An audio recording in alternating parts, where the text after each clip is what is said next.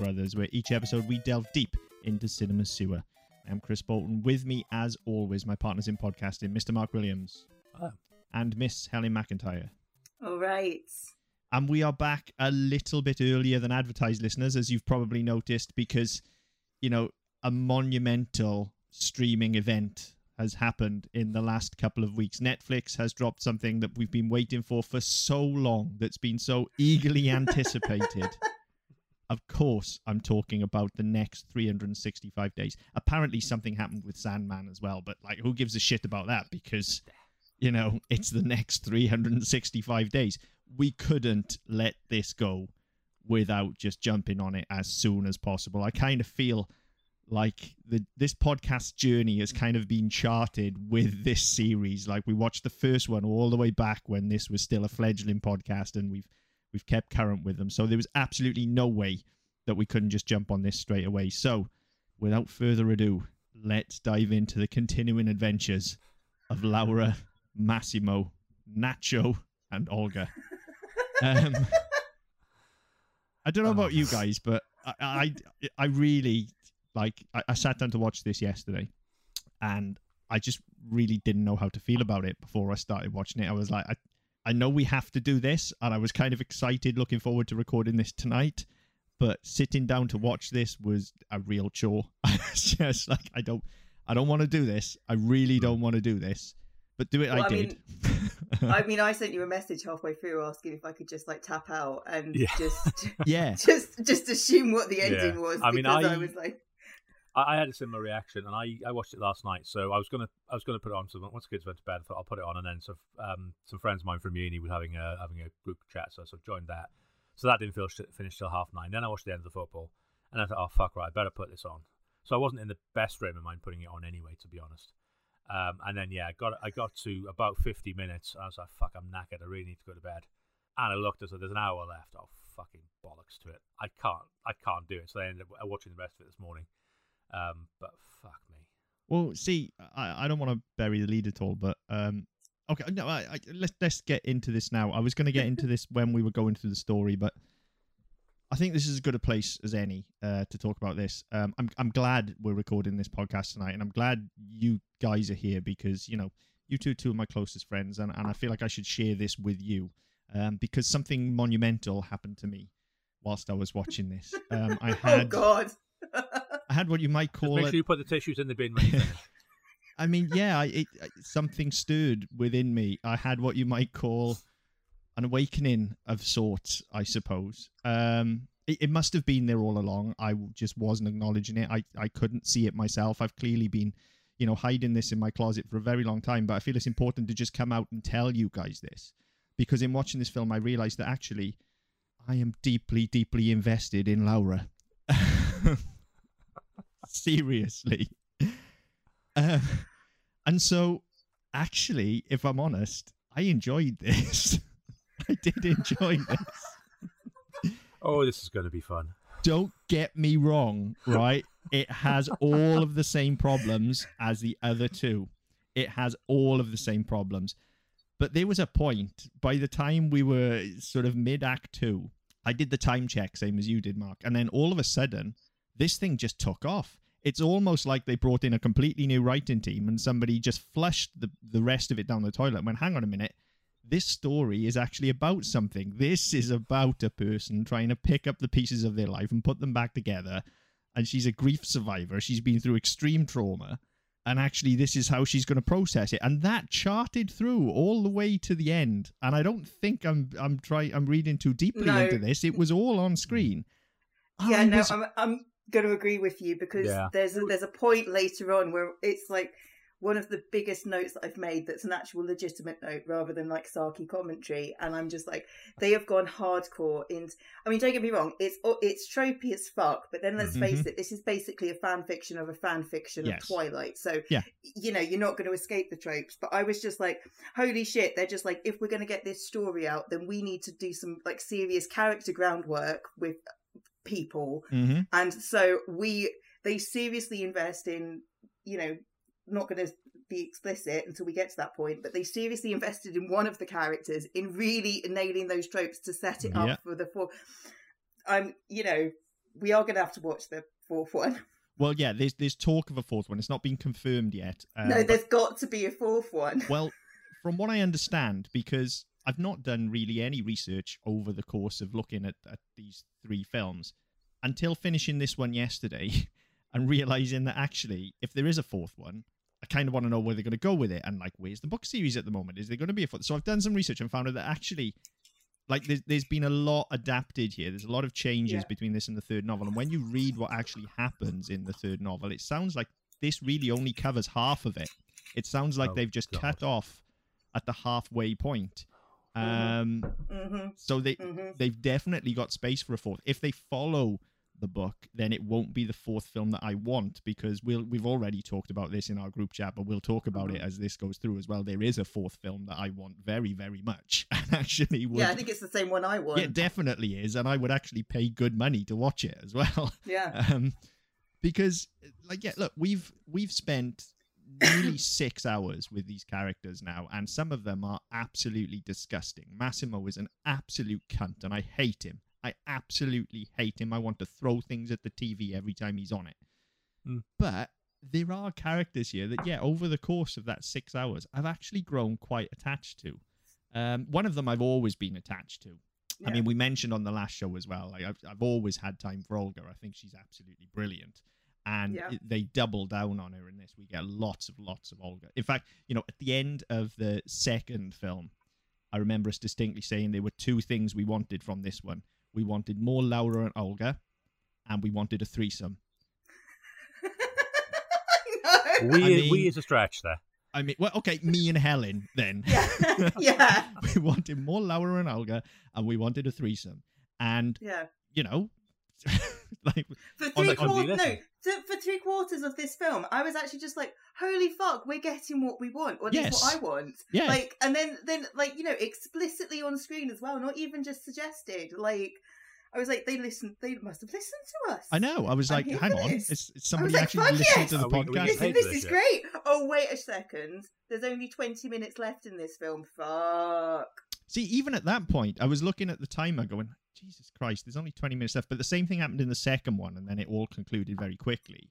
Mm. And then where they started going with the end as well, I was like, no, this is okay. You've got enough time to do this. If you, if you end it the way I think you're going to end it, it's fine. You've put the work in already. We can do this. And then the end happened, and, and we'll talk about that as we go through. I guess let's dive into it. We've done our general thoughts, so let's dive into it. I, I have got about seven pages worth of notes. Um, I haven't commented too much this time, apart from the odd sly dig at the music videos and the fucking because meh.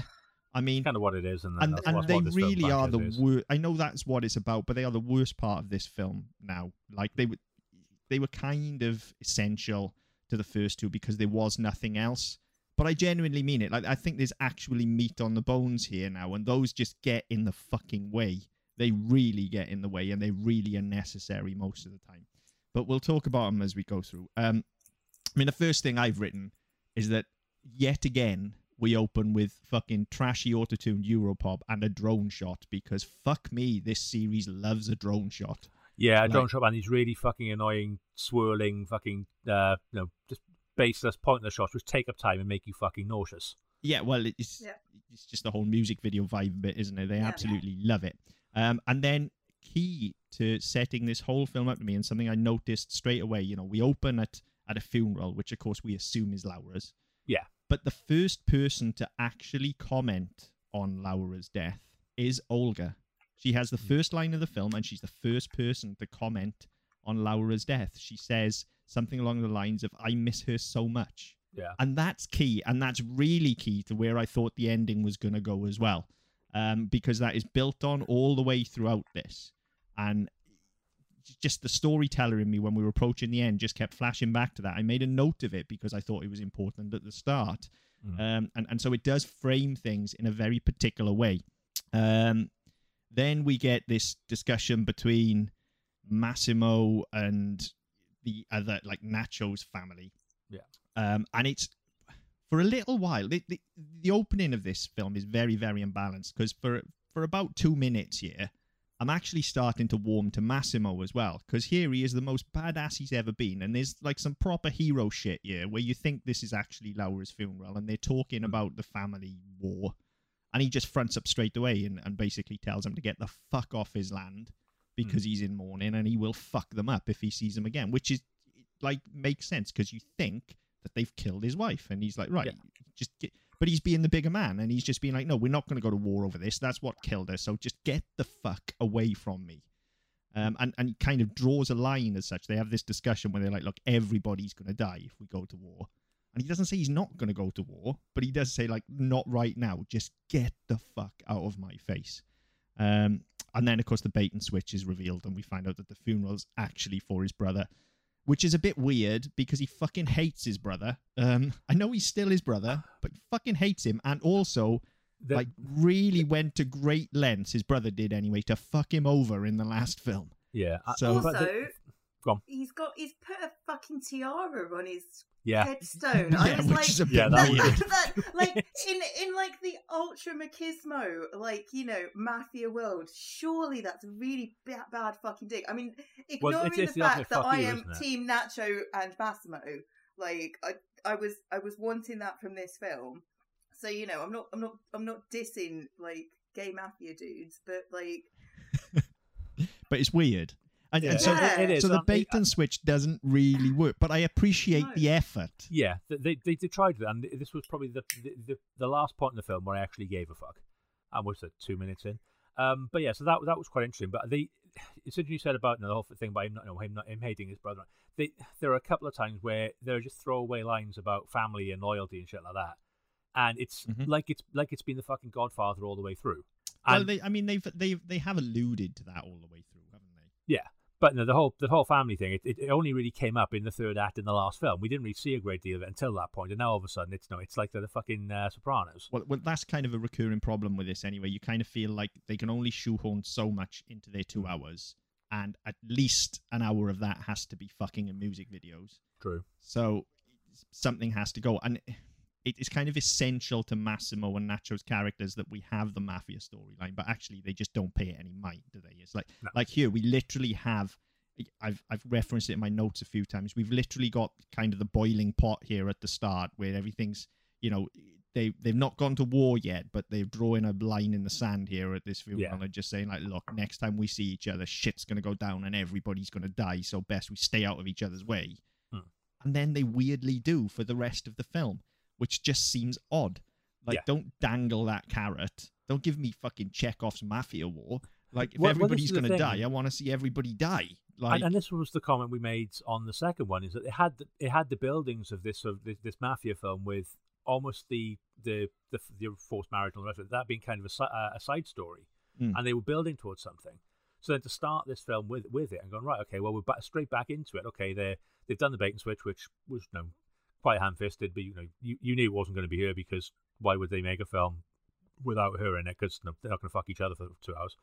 Um, so you kind of thought, right, okay, we're, yeah, we're going to don't know. I mean, I would have been here for that. Yeah, Totally. I'd switched off a lot earlier. Um, but yeah, it's. I thought, right, okay, well, fair enough. They- They are kind of going for it, and then yeah, they just kind of go, oh, right, okay. If I don't, if we don't stop, we're going to kill each other, so we'll just stop. I'm fairly sure that's not how turf wars work. It's not, but I wish they did. That's such a nice worldview, isn't it? Could somebody Yeah. not just sit Putin down right now and just say, look, if this carries on, like, loads of people are going to die. So how about we just stop being dicks? Like, w- Yeah. it would be a much nicer world. But anyway, look, for story reasons, Yeah. fine, right? Because the mafia war thing is not really important. What's important is there is a love triangle between Laura and Massimo and Nacho. And incidentally, we do see Laura straight away in the next shot after the grave. It starts, and actually, the reveal is really good here. Like as you said, Mark, it was blatantly obvious she had to survive. We all knew that at the end of the last film as well. But this is the first point where I realized immediately that actually I've spent enough time with Laura now that I am genuinely concerned about her and I do care. Because as it cut away and started panning up the bed, and she's in her kind of signature black underwear as well, and it's panning up the bed, and I was like, yes, it's Laura. She's alive. I, was like, I was genuinely, I had a little moment of like, oh, excellent. Here's Laura. I was expecting there to be more exposition or something. But I was like, no, here she is. Here's Laura. And then the exposition, by the way, which we never get. She has a little scar, and that's That's it. Like fatally shot, clearly bleeding out at the end of the last film. Ah, no explanation. and- She's just got a scar now. And again, like no, this this clearly happened fairly recently because they're only now bur- burying the brother. Yeah. But it's a tiny little scar. It's not red. It's not angry. It's not. It doesn't look like she's just been shot. It's like fucking years old. Well, I mean, it's, it's it's very very recent because her doctors told her that she still can't fuck for Yeah. fear of like splitting her stitches and stuff. Yeah. Not but that there that any stops her. stitches there. No, no, I know. Um, but yeah, I was genuinely pleased to see it. I was like, oh, I've, I thought that I thought we'd be way further into the film before she made an appearance. I was expecting some fuckery to try I and get her wasn't- back. Well, I mean, you got oh, fuckery. Well, you got Well, fucking plenty yeah, of that. well, no, you didn't here because apparently Massimo can't get it up for scars, um, which is which is odd considering he's a fucking gangster and into BDSM. But yeah. there you go. But uh, I mean, it, again, they, it was only a slight change from the last one. Obviously, the last one at the end of the first one, we're led to believe she died in a car crash. No, the car didn't come out of the tunnel. She's dead, and then we go straight into the pre-wedding um, stuff. So it was, it, they they did it slightly differently here, but again, you you knew where it was going. So there wasn't any point in trying to do this, big, great big bait and switch and, and grand reveal because you clearly know, and she's front and center on the fucking poster as well. So you know she's no, she ain't dead. oh no, she was clearly never going to die. But nevertheless, I was still very pleased to see her. I had, I could give two fucks. I kind of had that moment, like sometimes you get in a Marvel film where somebody shows up and it's not their film. Do you know what I mean? Like where all of a sudden Iron Man shows up in Captain America or something. You're like, oh, I know her. It's Laura. like, she's Yeah. not supposed to be here yet, but she is, and I'm happy. Um, so to then, be fair, if she was in a Marvel, well, no, she'd be in a DC film because she's blatantly Catwoman because she's got like you know the whole nine lives thing because you know every film ends with her like fatally wounded and yet Yep. she's bounces back absolutely Yeah, fine next She's time absolutely round. fine. Yeah. yeah, absolutely. Um, so yeah, it, it, it's Laura, and and then I've written that we're going to get a bit of exposition first. Nope, just fucking. Except no, we don't get fucking because the doctors told her that she's not allowed to have sex. To which she remarks, "I don't care what the doctors said," and I'm thinking, great. Danger sex. Here we go. Straight in, immediately. Like the stakes are fucking high because now, like this is crank level now. Like, yeah, she really needs to fuck, but if she fucks, she might die. Like this already, I'm like, this. All right, I'll take this for the third film. Then, like, she's she's gonna have to blue ball him all the way through, which is gonna wind him up, which is gonna lead to the mafia war because he's got blue balls. Like, this is where I could see this film going at this point. Not where it went. I much prefer what we did get. Um, and actually, this first act is a little bit weird. It's, it's this first act that's the problem here, and the end. Um, but yeah, we don't get the danger sex. And again, you know, as I said earlier, my thing about warming to Massimo, like, since when does he actually give a shit about Laura at all to be concerned for her in in this way? Like, you know, the last two films, like he's literally raped her, beaten her, held her hostage, but all of a sudden she got tiny little scar that might split open. So, no, no, no, can't we can't do it. The doctor said no. That just seems weird. It just seems really, really weird. But it's way better. Like if this is who Massimo's going to be, I'm on board with this. Like I, I feel like there's also a little bit of redemption for for Massimo going on here in this first act. So yeah, I'm, I'm kind of it, it. I'm expecting something else other than what we got, is what I'm saying. Uh, but this Mhm. initial setup, I'm watching it quite interested, thinking, all right, what's going on here? Um, but doesn't take long for things to revert to type. We do get the first of our Laura and Al- and Olga scenes um, immediately next. And once again, like, I'm going to say this so much through this podcast, I'm going to sound like a broken record. But the two of these together are just fucking magnificent. I could watch them all day long. They're wonderful. Oh yeah, The Yeah, I- chemistry they've got is amazing. I, I, I agree with that in the second film, and I think there were parts of it in this film I'd agree with it, but there are some bits I think the the character of Olga went so far awry with the writing. It's just like they forgot what they forgot what they were trying to do with her, and just went, "Oh, she can just go fucking nuts. She can just be the, the she can just be the drunk friend for a change. We don't know what to do with her." Totally I thought- disagree. That's thought they absolutely really what she was away. last film as well. Like, I, I, I my biggest problem. I said, I said to you, my biggest problem. I didn't actually give a fuck going into it, and then when so when you started having throwaway scenes that didn't go anywhere, and they were just filler between music videos, sex scenes, I could give two fucks. I really wasn't interested. So the fact we had two hours of this shit, it was enough a struggle to get through without actually trying to like anybody. I think I think the joy of this for me though, and I will use that word because it, it it soured very quickly at the end. But the joy of this is actually, yeah, it, it does seem like you're getting two hours of pointless nonsense interspersed with music videos until you get to that third act and you go, oh no shit, hang on, there was a lot of work went in there. like this all actually makes sense here. We've been on this journey. Like these characters have grown in front of us. That hasn't happened in any of the other films, and they needed to put the work in with Olga because Laura needed someone to bounce off, and Olga was the ideal person to do that. She can't go to Nacho because he's part of the love triangle. She can't go to Massimo because Massimo's Massimo. She hasn't got any other friends. She goes to her parents in the end, which was a nice touch as well because we saw how disapproving they were in the last film. But it, it had to be Olga, and their relationship is so good as well that you do get just kind of lured in by, oh no, they're just fucking their way around Portugal and having a great time. But actually, no, what's happening is Laura's healing in front of us. And she's leaning on her friend to do that. And she's actually just growing into herself as well and realizing that she doesn't actually need either of these fuckwits. Like, she, she's fine on her own. Like, she's got, at this point, a successful fashion house. She's got a bestie that would die for her. Like they're proper. There's only one scene where I felt like Olga's character wasn't right, and we'll cover it when we when we get there at the end. But like they're proper ride or die besties for most of this. It's basically Thelma and Louise fuck their way around Europe, and I'm absolutely Yeah. fine Yeah. for that. Like, it was great fun, really good yeah, fun. Hundred percent. Yeah, I, I, my, I say my problem is I didn't, I didn't care enough to actually want to want to engage with any of it. So I was just sitting there going, right, okay, it's more of these two. Okay, that's that's all right. Oh yeah, we've got more people brooding, more fucking, bit more brooding, bit more sulking. Oh, these two again. Oh, great, it's the end. And that's just kind of how I got through. I didn't really engage with any of it, so it was a. This is for me. It's probably as tough a watch as the first one was. Oh god, I- nowhere near it. No, no, totally, no, no. totally disagree. The first one, I would still say, I never ever want to see again, and and is Yeah. one of the most horrific films I've ever seen, and I genuinely mean that. The second one left me completely cold, um, because I was bored all the way through that. But this one really did take me by surprise. As I say, I was a little bit unsure whether I wanted to watch it or not. But they just grabbed me straight away here, and I just found myself getting sucked into it. Oh, every time there was a fucking music video, and I mean that in the literal sense, a fucking music video, I tuned out and started writing more notes. But every time we came out of that and got back into the story, it sucked me in every time. And, and I think part of that, and a lot of criticism I've seen aimed at this series throughout the first three um, that, that we've watched, and that suggests it's going to be a fourth. That's just the way it came out. But throughout the, throughout these three films, um, a lot of the criticism seems to have been leveled at the cast, and I think that's unfair in all three cases. I don't think the cast have ever been bad. Some are better than others. I think some are very, very good. Um, and, and I think that helps with these two as well. It helps massively that they get to speak in their native tongue when the two are together, Mm. as we've mentioned, um, you know, on our last podcast as well when we were talking um, about the fucking German atrocity.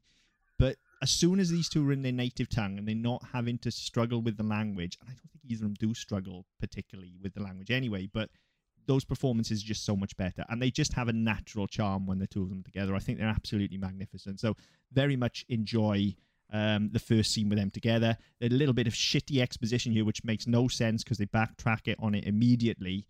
Um, where it's mentioned that apparently Olga has changed her mind about getting married, yet she is getting married again by the end of the film. So I couldn't make sense of that. Um, but yeah, just the two of them fucking around, having very early alcohol breakfasts and things like that. Great, great fun. And then, of course, Olga decides that she has to take Laura to get a haircut. And boy, is that some fucking haircut because it magically cured her fucking wound so that Massimo can fuck her. Um, because you know the neck, the very next scene, she literally wanders through his business meeting, sashays through his business meeting, grabs him and takes him to the bedroom where and this this annoyed me. This is the first point I got annoyed in this film. Um, they proceed to fuck, yet he doesn't drop trow. Now he's in the middle of a business meeting. There's no way he goes back out to that meeting without spunk all over his trousers, and that really bothered me. Yeah, but what also really bothered me was when he turns around to leave, he doesn't even tuck back in and zip up. Nope, nothing. He doesn't He's wipe just- up. he Nothing. He hanging just want- wi- wild and free. yeah, yep, And- completely. And then Olga comes back in and she's like, Oh, which dress do you want? The red one or the black one? And I was just like, No, what you needed to do here, love, was what you did with your first entrance in the second film and be just like, Do you want some knickers? Yeah, yeah. Because she's tucked them in Massimo's pocket, so those have gone. Hmm. Well, I mean, Like- I mean, yeah. She Olga does clock straight away that Yeah. she's that she's been fucking because she literally walks in and goes, "You've had sex." Yeah. Which again, a nice little scene between the two of them. Although it's at this point, I thought I heard it in the first scene. and I definitely heard it in this scene. all of a sudden they've decided to refer to each other as Olo and Larry. Yeah, no, this really fucked me off all the I way mean, through. I, Because I where don't did know that why. come from? They didn't do it in the last film. They didn't do it in No. the first film. And all of a sudden, we're just now, now they're they're Larry and Olo. Well, fuck me. What is I mean- the point in that? It's a bit fucking stupid, right? And it did annoy me first time. But again, by the time we'd spent about 10 minutes with them, I was like, no, that's who these are. It, it's Olo and Larry, crazy bitches fucking their way across Europe. like, totally down for it. It's like they've got these like weird alter egos. It's, you know, it's like Lauren Hardy, Olo and Larry. Like, off they go. We've got a whole franchise here. Thelma and Louise, it's Olo and Larry, and they're fucking their way across Europe. Wish they'd Absolutely. driven off a fucking cliff. Um, it was just weird that they haven't used these nicknames at all throughout the first two, but it didn't. It rubbed up against me here. Yeah, I- it, I it, it just pissed me fell off, and it was into it was one of those again. I felt, and you- you've, you've alluded to the fact they've, they've done a lot of work to try and build characters in this film they haven't done before. Mhm. And for me, it's sort of too little, too late. You know, they've gone, hang on, why are you trying to do this now? What you've you've had two and a, half- two and a bit films to establish this. Why are you now bringing it in? Because at this point, it's just you know, it's it's not gonna. It's not going to change how, how anybody sees these characters. It's not going to. Oh yeah, they've got these cute, you know, cutesy little nicknames for each other. Well, who cares? No, I, again, Mark, I disagree completely because it did change how I see these characters massively. It's it's not too little, too late, and actually, like there are things that happen in that first film that can't be excused, uh, and certainly can't be forgotten about. But had they stuck the landing on this film, I think in retrospect, I genuinely could have gone back to most of the first and the second one and actually started to peg a journey through it. And gone, actually, that, like, it's not good. It's never going to be good. But this at least holds together, which is more than you can say for most trilogies, let alone most films that we talk about. Um, so I don't think it was too little too late. I think there was actually enough work had gone in earlier on. We just didn't see it going anywhere because we were too distracted by the fucking, because it's mostly fucking. But actually, the story beats were there all along. They'd planted the seeds. It's just that they've waited this long to water them. Um, and maybe I am giving it too much credit. I don't know. But I call things as I see them. And I, I definitely had a reaction to this film that I didn't have to the other two. Oh, I Uh, had a reaction to this film as well. It's just very similar and- to the one I had to the first two. And incidentally, most of the reviews I've read of it have been incredibly negative, And most of the reviews I've read have been one or two stars. And it tends to be people complaining about how different this is to the first two because there isn't enough fucking and there's too much story. So Did I, wa- did I watch the wrong fucking film? I don't know. I don't think you did, Mark. I think you're just trying to judge it by a very different yardstick. um, you've got to you've got to meet these things on their own terms, right? And you know this is never not going to be softcore porn. Okay, No, that's that's what it says on the tin. So if it wants to actually try and elevate softcore porn, then why not? You know, if we, if we want a character arc in there, and if we actually want a really good sort of heterosexual love story between two females as well, then why not? Why can't you have that in a soft couple? Why can't you have that in any film to start with? But certainly, why- like, why can't we have it here? These two have got great chemistry, and if they want to call each other Olo and Larry, then fine, they could call each other Olo and Larry, as long as that's it's a bit of flavor for their relationship. Just took some settling into. Um, so yeah, and at this point, I definitely realised that because I've even made made a note of it that I have to admit that after two films and almost four and a half hours at this point, I'm really fucking invested in Laura. And then I've put in brackets, still Team Nacho, by the way. we'll talk yeah, about Chris, that I more think, as we uh, go Chris, through. I think you and me are in exactly the same wavelength with this film. Yeah, I, I think so. Yeah. I figured we would Yeah. be because hive mind and stuff. Yeah. Um, so just when I thought I was warming to Massimo, then all of a sudden he gets all fucking possessive and alpha male at the club for no reason, out of fucking nowhere. Because how dare she go out without him and blah blah blah. And Olga's having a good time, and you know, all of a sudden he just grabs her and drags her into the back room where there's a stripper. Dancing for nobody. Exactly.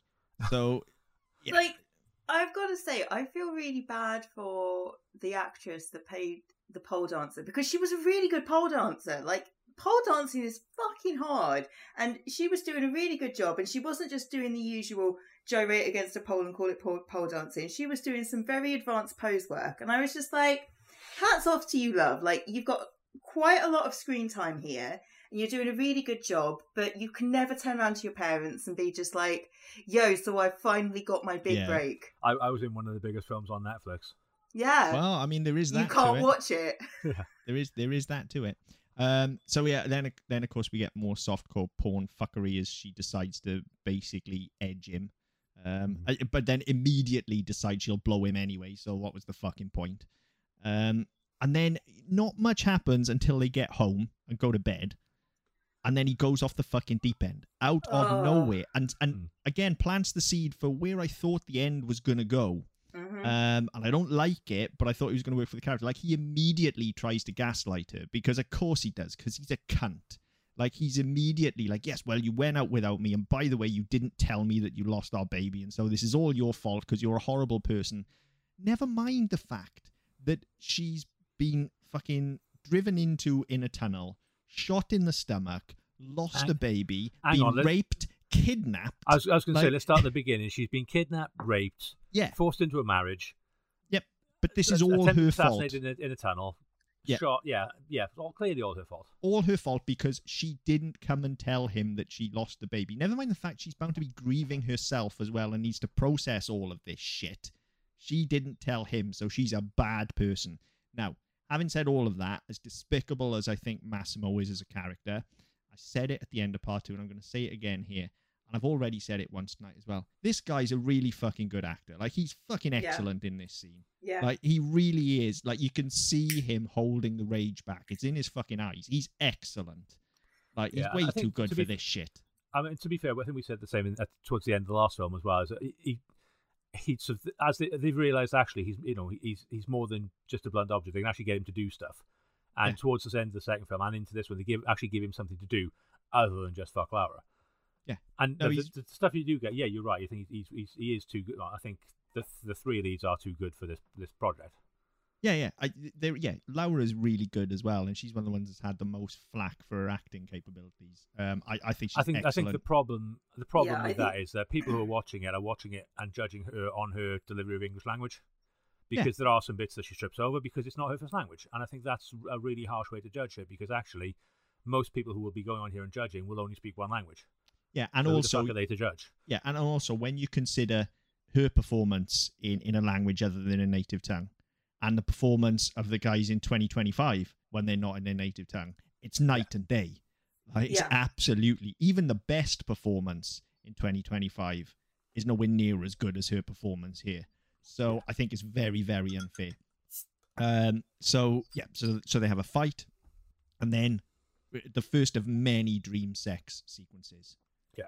um, between Laura and Nacho, except shock horror. Uh, actually, Massimo's going down on her whilst she's thinking about Nacho. So all of a sudden, we've got this this conflict going on immediately. Well, no, because you've got the conflict set up in the first the first scene. Because this is, and like I agree with you, Chris. Is this is where they've actually gone for like, oh shit, we need story, so we need to set things up.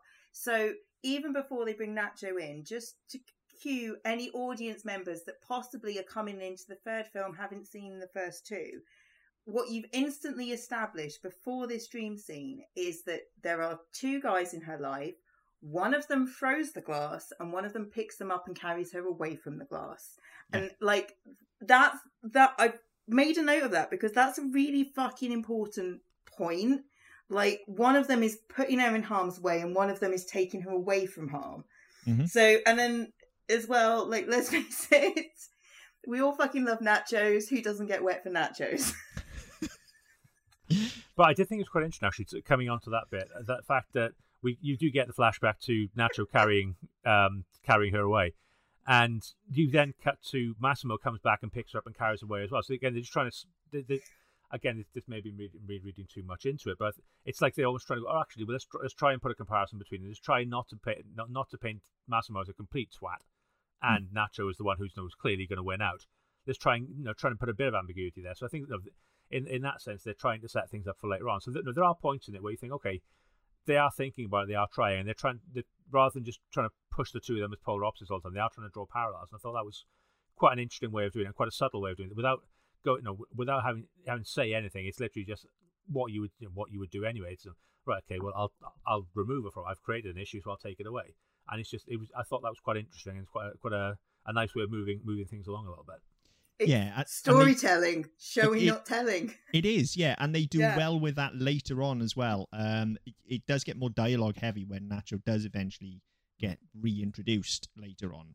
But they do really well with drawing those comparisons there as well. And actually, they do really well with framing these things to show us how much Laura has grown as well. Because as much as I am Team Nacho, when we do eventually get back to him again later on, I'm absolutely like, no, I'm not Team Nacho at all. I'm Team fucking Laura is what I am, and she doesn't Everyone's need either of Laura. these That's the point of the film. fuckwits, right? She doesn't need either of these fuckwits, and they do very well to kind of show that it, it- like they're two sides of a of a mirror.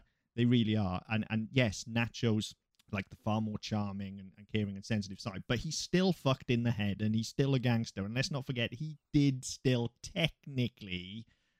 Technically kidnap her, she just wasn't aware of it. Yeah, Um, and so- also killed killed three people or Yeah. two people. So they do really well with that later on, but at this point, no, I'm Yeah. still full on Team Nacho, um, and and in a in a direct competition between the two, always will be because he's way better than Massimo. Um, uh, now at this point, I've just written randomly. This is the first of many times I'm going to say this.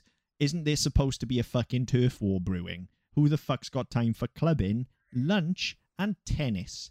Like he's decided in the middle of all of this, he's just gonna play some tennis. But he But can't even do that like a normal human being because he's got to lose his shit and throw everything everywhere. Yeah, because That's again, it's re- isn't it's re-establishing the difference between them because you know, like we've established he's got issues with fucking her, but he's quite happy to like you know yank it in the shower, and then mm. he's throwing toddler tantrums when he's playing tennis and all the rest of it, and it's like And that tantrum is fucking hilarious. Like this Yeah. is one of the most unintentionally hilarious things in the film. For a Yeah. start, instead of taking the steps up from the court, he Yeah. has to just jump up onto the wall from a standing start. He has to do like a full on frog leap up onto the wall.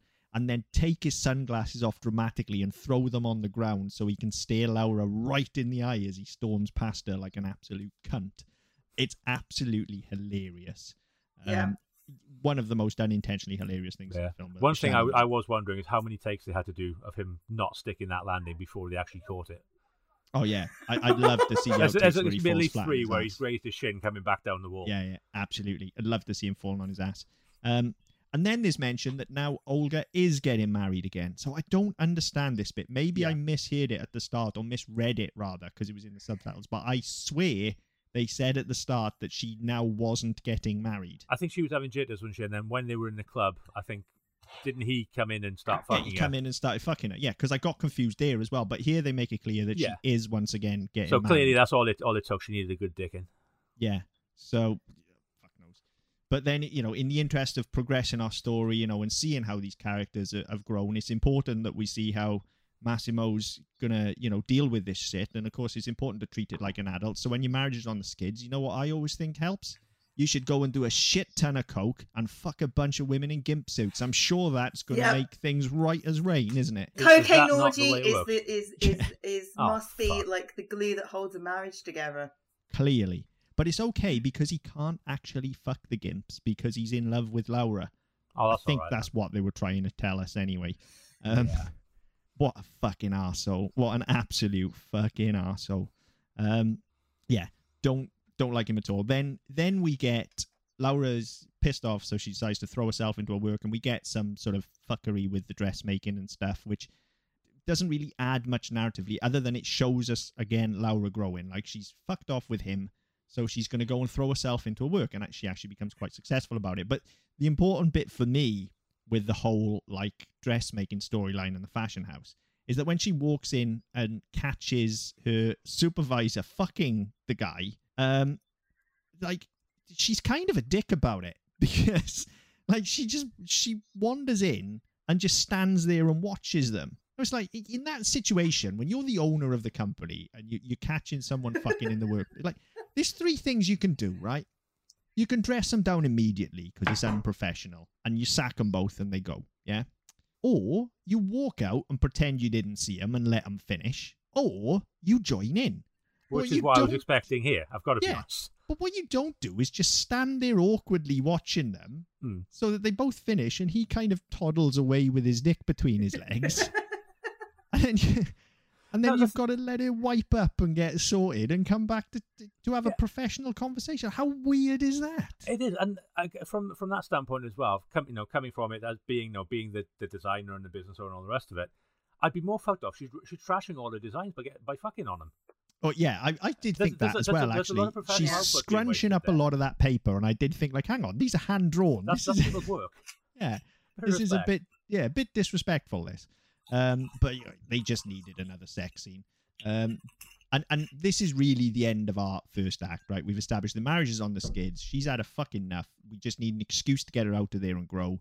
So randomly, we're going to Portugal. There's Yeah. no setup for this whatsoever. There's no, No. like, hey, there's this big fashion show in Portugal that we should try and get into. None of it. There's just a random phone call that they get so excited they go fucking Monica from Friends, and you can't understand a fucking word they're saying. It's a good job there's subtitles. Yeah. And I then think, we I think out- Dog Next Door was going fucking mad at this point. Yeah, and then we find out they're all going to Portugal. What's weird about it is that it's a fashion show, and they have to explain it to the woman that works In in the the fashion house. fashion studio with them.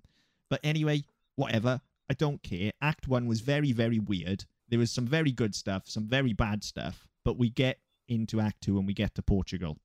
And straight away, this film just takes off for me. Like, i- Yeah, immediately. It One just hundred takes percent. off. Like, Like I- I've got thought- like legit. This looks like a fucking blast. I love this. Yeah, it's exactly what I like. The two of them are going to Portugal on holiday. I will take this all day Yeah. long. Like, leave the Yeah. guys out of it. They're assholes anyway. I don't care about them. I wasn't expecting us to spend quite so long in Portugal with them, but I'm glad that we did. I thought it would just be another quick montage. But no, absolutely great. Um, the only thing I will say is when they're on their way from the airport, when they're in Portugal, neither of them, and I noticed this then going through the film as well, especially Laura, nobody wears a seatbelt in the back of the car. You'd think she'd have learned her fucking lesson. You would, Like, wouldn't you? yeah. You'd think she'd have made sure everybody's wearing seatbelts, but whatever. Oh, They've learned nothing. anyway. Yeah. And, and then I've written, maybe this is because I consider myself somewhat of a storyteller, or maybe I was just having a psychic moment. But they're on a beach and there's a surfing contest, and I've written immediately, I fucking bet Nacho is surfing at this beach. Yeah. I mean, he had to be, didn't he? Well, that's and, and if you hadn't quite twigged it anyway, she then starts talking about her surfing lesson. I was like, Yeah. "Oh right, yeah, that's right. Yeah, he taught. He was trying to teach her how to surf, and da, da, da. However, I really, really like how they handled the reveal. We don't see him. We hear his name announced over the tannoy, Mm. and we see Laura's reaction, which is excellent. You mentioned earlier, Helen, show don't tell, and this is exactly it. Like this is Laura's story. It doesn't matter that Nacho's there. We need to see what Laura's feeling about that. And that's what we get. They stay with her. This is really quite intelligent filmmaking, and I did not expect it from the final film in this series. Yeah. Also, bonus points for the fact that because they're drinking cocktails at the time, when Laura's just like, "Oh shit, Nacho," and Olga's like, "What the fuck do you mean? Nachos would be amazing right now." Yeah. like, yes, make that joke. Fucking Yeah. here for it. I've, I've written it here. She says, Nacho, where's the nachos? Brilliant. What I'm even more here for, and if as if I couldn't love Olga anymore, there are several points in this film where I think I can't love her anymore and they just push her over the top that bit Yeah. more. This is the first of them, where she decides to create a distraction for Laura to get away. Mm. and her distraction is to just drape herself across the balcony and shout as loud as possible, I fucking love surfing so much! Woohoo! And throw her arms around. Yeah, like I'm not gonna lie. This is the point in my notes where I've written Olga is my spirit animal. I fucking love her. She's amazing. I love her. She's absolutely and, and the thing is, as a distraction, it works because there's no way you can't look at her. Yeah, she makes her body as large as possible so Laura can kind of crouch down and get away and just screams at the top of her lungs about how much she loves surfing. She's fucking amazing. Absolutely. Like as sophisticated as a house brick. She's absolutely brilliant. I love her. I I love yeah. her. Yeah. I've got Yeah. some really fucking smart house bricks. Thank you very much. Yeah. Um, so, and this is where I'm starting to realize things are creeping up on me here because I've written, I think there's some fucking plot here. Um, I've, I've written it question mark. I said, I think there's some plot here. If there is, I want more of it. But if not, I don't really care purely because this is the Laura and Olga show. And I would be fine if there was no more plot and we just had another hour of these two. I'd be fine. Yeah. Absolutely fine with it. also, Um, kind of want to go to Portugal now. Yeah, they did do a good Yeah. job of selling Portugal as a holiday destination, didn't they? Yeah. Um, we get some more dream fucking for for no good reason other than it's oh been a while god, since we've had that some dream fucking. fucking sequence. Yeah. Oh my god. Yeah. Oh fuck. Right. So we've already said this is like a fan fiction of a fan fiction of Hmm. Twilight, which you know Yeah. Mm. But the whole like you know primal sensual let's let's you know no no BDSM this is all about like pure spiritual emotions because we're in a fucking teepee or whatever and it's like lit by Mm.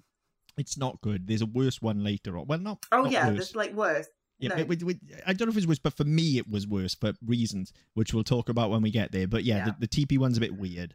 But what's even more weird is that I know they're trying to lean into it, so I'm going to go with it. And you know they, they're telling us a story here, so I'll go with it. But like she's dream fucking him again, but she can actually fuck him at this point. Like he's there.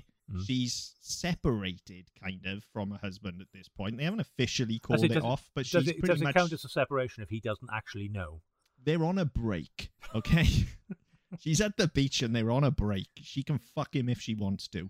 Um, Let's be fair. In this Mm. in, in this film, I don't I don't think there's really uh, a moral argument either way. so like No. he's he's there, like he's clearly better than Massimo anyway, yeah right? So like I don't understand why she's still dream fucking, but all right, I'll go with it because we need to play the long game a little bit, and it makes sense with the scene we've just had.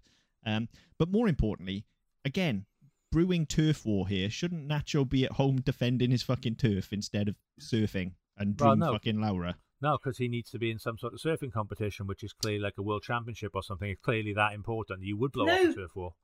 Right, okay, I really hate I'm gonna have to interject here.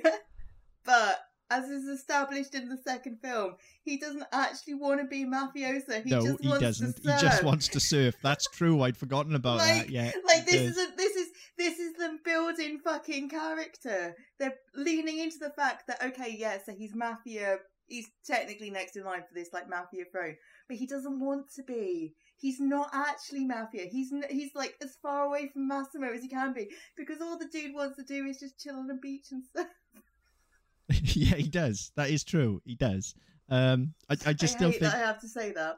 I, I- I I- just still I'm think fan- brewing turf war. The family's pretty much going to make sure nobody's going anywhere. Yeah. You're on lockdown, really. Yeah, as I say, Um, from, from no, from my vast experience of the actual mafia, but no, from, certainly through films, you don't fucking leave.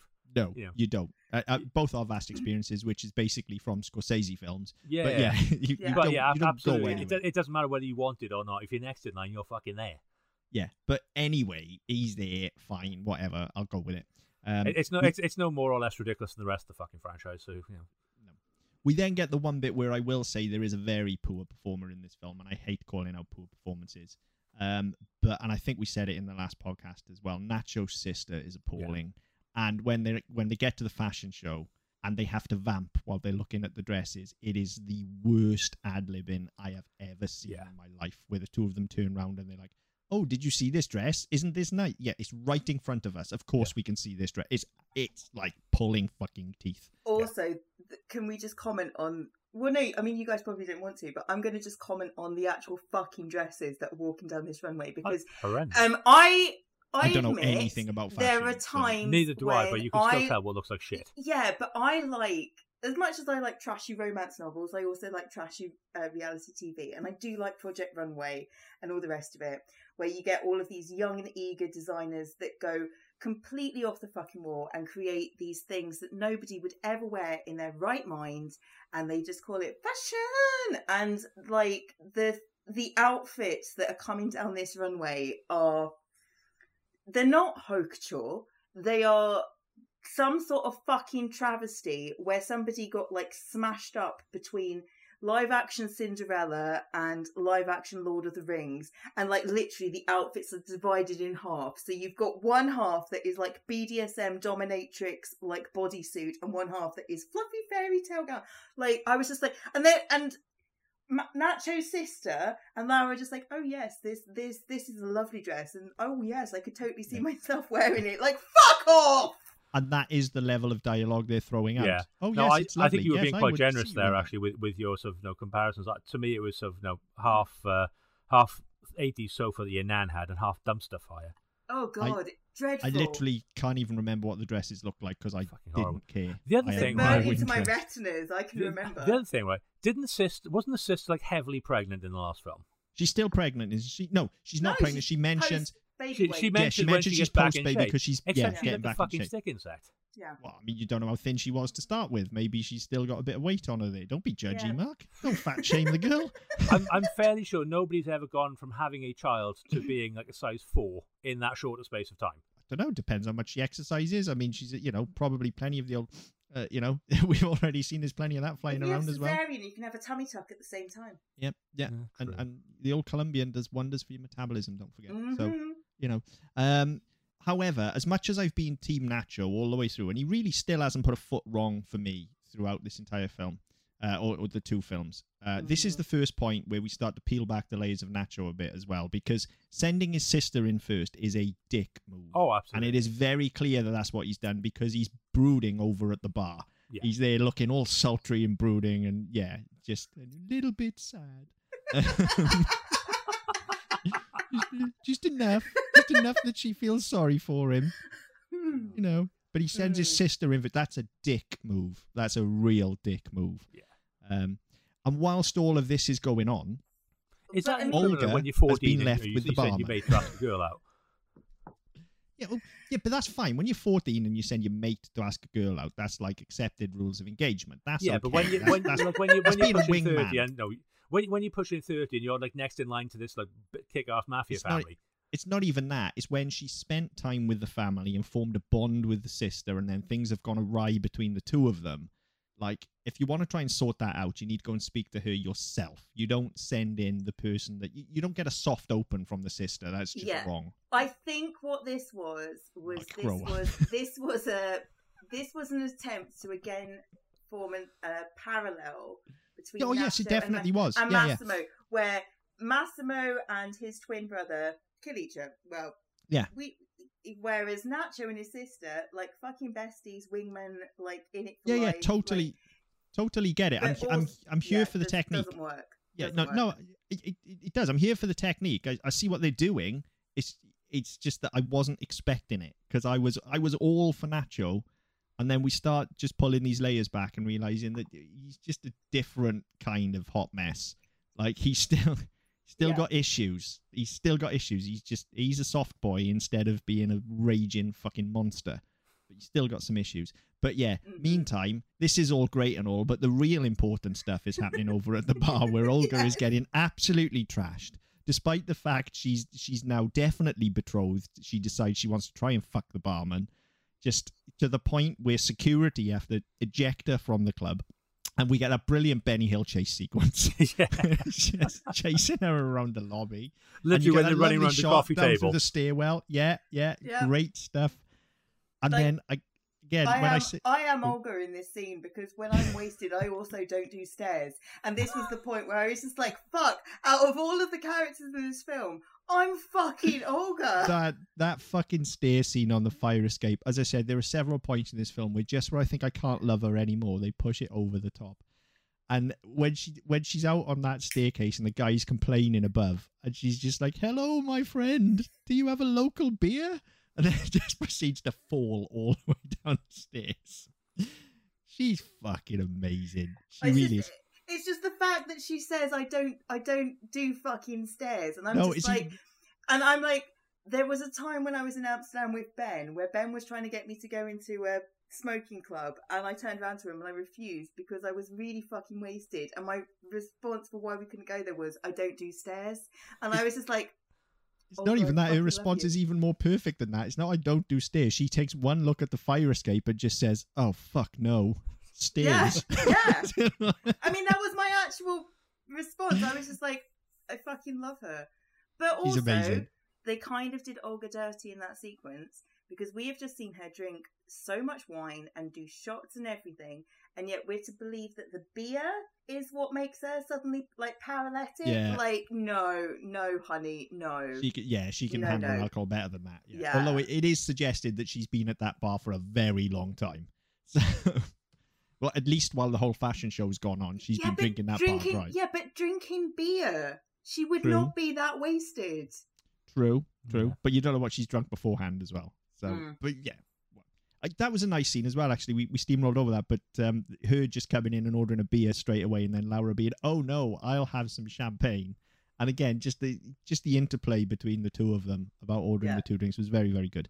Um, so then we get our first real scene between Laura and Nacho, and despite the previous scene, I'm still kind of Team Nacho at this point because she says to him that everything was so perfect until you showed up. Really? Was it? Yeah. Because I'm fairly sure she'd already left Massimo I'm before sure. Nacho showed up. I'm fairly sure that's called Stockholm syndrome. Yeah, but well, it is. But she'd even with the Stockholm syndrome, she'd voluntarily, as we believed and as she believed at the time, left Massimo, Yeah, and got, Nacho she was got just in the there as a white knight. Yeah, Yeah, So she got in the car. She threw her phone away. It wasn't no, it wasn't. Uh, Yeah. Yeah. He's not blameless. Don't No. get me wrong. He still technically kidnapped her. He's not blameless. Well, he didn't kidnap her. She got involuntarily. She just didn't know where the fuck she was going. Yeah, but yeah, Yeah, But there was it's not- withholding of information. there's, a, there's a semantic Yeah. argument to be made, yeah, but yeah. yeah. Yeah, But it's so he's not blameless, but it's not entirely his fault either. So I think it's unfair Yeah. to say that everything was perfect until Nacho showed up. Um, and then he takes her back home, and we get an extremely, and again, it- it's it's deliberate, uh, you know, because we've seen this shot of Massimo many, many times, but we get that extremely predatory shot of Nacho watching her through the window with his reflection in the glass, and he just looks like an animal. Um, it's the first time he's truly looked dangerous. Um, which again, really, really nice, drawing the parallels between the two Tell of them. you what it look dangerous when they get to the house, actually. How many open fucking flames there were with billowing net curtains? Burn the fucking house down. unattended candles. Don't fucking do it. No, I'm not being funny. You spend all that time. You, you, Never you- mind burning the house down. They're naked all the time as well. They're like they're gonna singe their pubes. Like, I don't think anybody had any.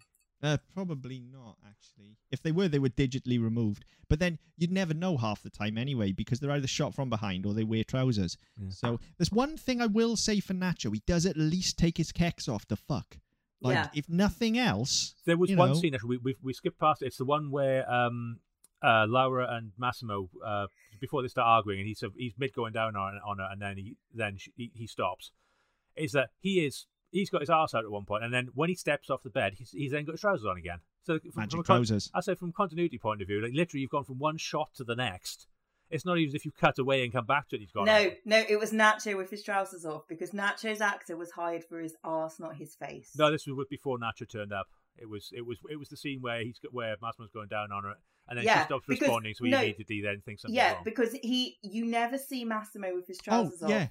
Like Yeah, that no. with the trousers off, that was always Nacho. Yeah. That that was Oh, that was the dream sequence I was talking about earlier. Yeah. like she's dreaming about Nacho, Yeah. but Right. Massimo's Nacho- going Na- down on her. Nacho, I'll, I'll blame Nacho the small is- screen for that. I was watching it on my iPad. I must have, must Yeah, missed that. no. yeah, yeah, no, no, no. she's no that that's that's definitely intentional. It's it's No, Nacho okay. that's going down on her. Right, I'll, Um, I'll, I'll, I'll, I'll apologize. for that. I was, I was watching, I'm watching that bit on my iPad, so I must have, uh, Yeah. Yeah. must have caught that on the small screen. So you know, just when just when Nacho can't get any any more perfect as we think he is, like she completely blue balls him, just like she's done with Massimo, and he and Massimo's just gone off the deep end. But instead, Nacho allows her to leave, offers to drive her home, and then says he will wait for her as long as it takes, even if it's the rest of his life. No pressure, right? How the fuck does she not just leave with him right now instead of just going back to that? comp- Like, don't get me wrong. This in itself, yeah, this is a little bit soft boy. This is like, you know, that's not 100% genuine, but still, like, it's more genuine than anything she's going to get from Massimo. Mhm. Like, and, and it's delivered with absolute sincerity as well, to be fair. He is pledging Mhm. his undying love to her and really would just run away with her, leave it all behind, and they could just go and live in a beach shack somewhere and surf. And you know he means it. It's not Yeah. going to be perfect, but it's there. yeah, You know? How the fuck does she not see this? Because they Um, have to do. They have to do that though, because when she ran away with Nacho the first time, you can argue that she thought she saw. You know, because there was the twin thing, so she Yeah. Yeah. legitimately believed that her husband was cheating on her, that that relationship was over.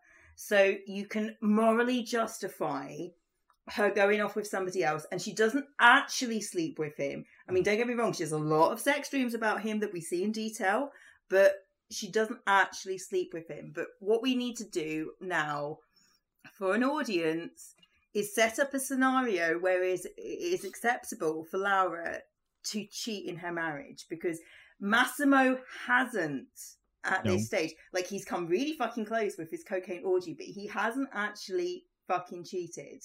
Hmm.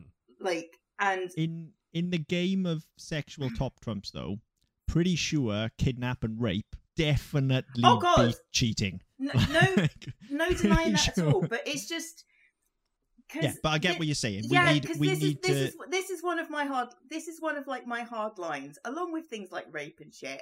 But I I don't like fics or films or any sort of romance scenario where the love triangle consists of one person cheating on somebody else. That's like Mhm. a hard.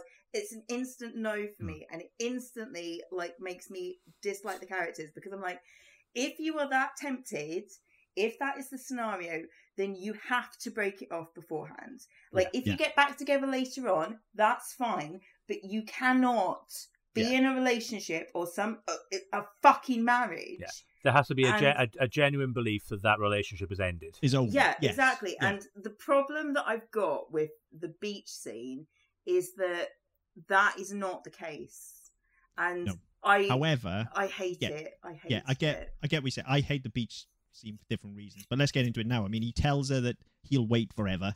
Turns out he doesn't have to wait very fucking long at all because No, she not fucks at him on the beach in the next Yeah. scene. Um, So I think, yeah, I get what you're saying, Helen, and I agree. But I also think in order for them to tell the story that they're telling, there's a hump that we have to get over. Yeah. This is that hump, no pun Mhm. intended. And then they immediately deal with it as well. So for Laura to grow, I think she has to go through this. It's it's a horrible thing to do to Nacho, but he's her rebound. Yeah. Yeah, he's Yeah. he's her. She's she's coming off the back of a very very abusive, traumatic relationship. He's the mirror opposite of, least we think so. Yeah, so she goes and she fucks him on the beach. I find it very traumatic because I'm just looking at it, thinking about all the places that sand is going to go. Yeah, And like it's not beach sex pleasant. Is, is a is a no. Same as like any sort of outdoor sex, like Yep. in a wood or something, because all of that shit gets somewhere. And like, I'm not gonna lie, like when you when you sort of like you you're home and it's like falling out your knickers, you're just like, this is just not Ew. sexy. Yeah, it's, Yeah, it's not not. sexy. I hate sand. It gets yeah, everywhere. sand gets fucking everywhere, and it Yeah. really does get fucking everywhere. Anakin was right. Uh, so, however, wasn't right about much. Like killing younglings and stuff, not cool. Sand, I don't know, kids are definitely, assholes. definitely right about the sand. Um, but as I said earlier as well, if nothing else in this scene, at least he takes his fucking trousers off before he fucks. And you're absolutely Yeah. right, Helen. It's because he was hired entirely for his ass. yeah, Um, so you know we get this scene, and then this is where, like this mid act two point now, I've I've been enjoying the stuff with Laura and Olga, but this is where this film really kicked into gear for me because then they immediately flip the switch and start telling the story. Because the first thing Nacho does after they fucked is gaslight her, just like Massimo. Because now he's had to shoot three people just to give her a choice because he loves her so much. And if he wasn't so madly in love with her, he wouldn't have to be a gangster and defend her. And so the alarm bells ring, and off she goes on her journey of self discovery. And actually, yes, it's taken two and a half films to get her here, but we've been on that ride with her. And by God, it's been visceral.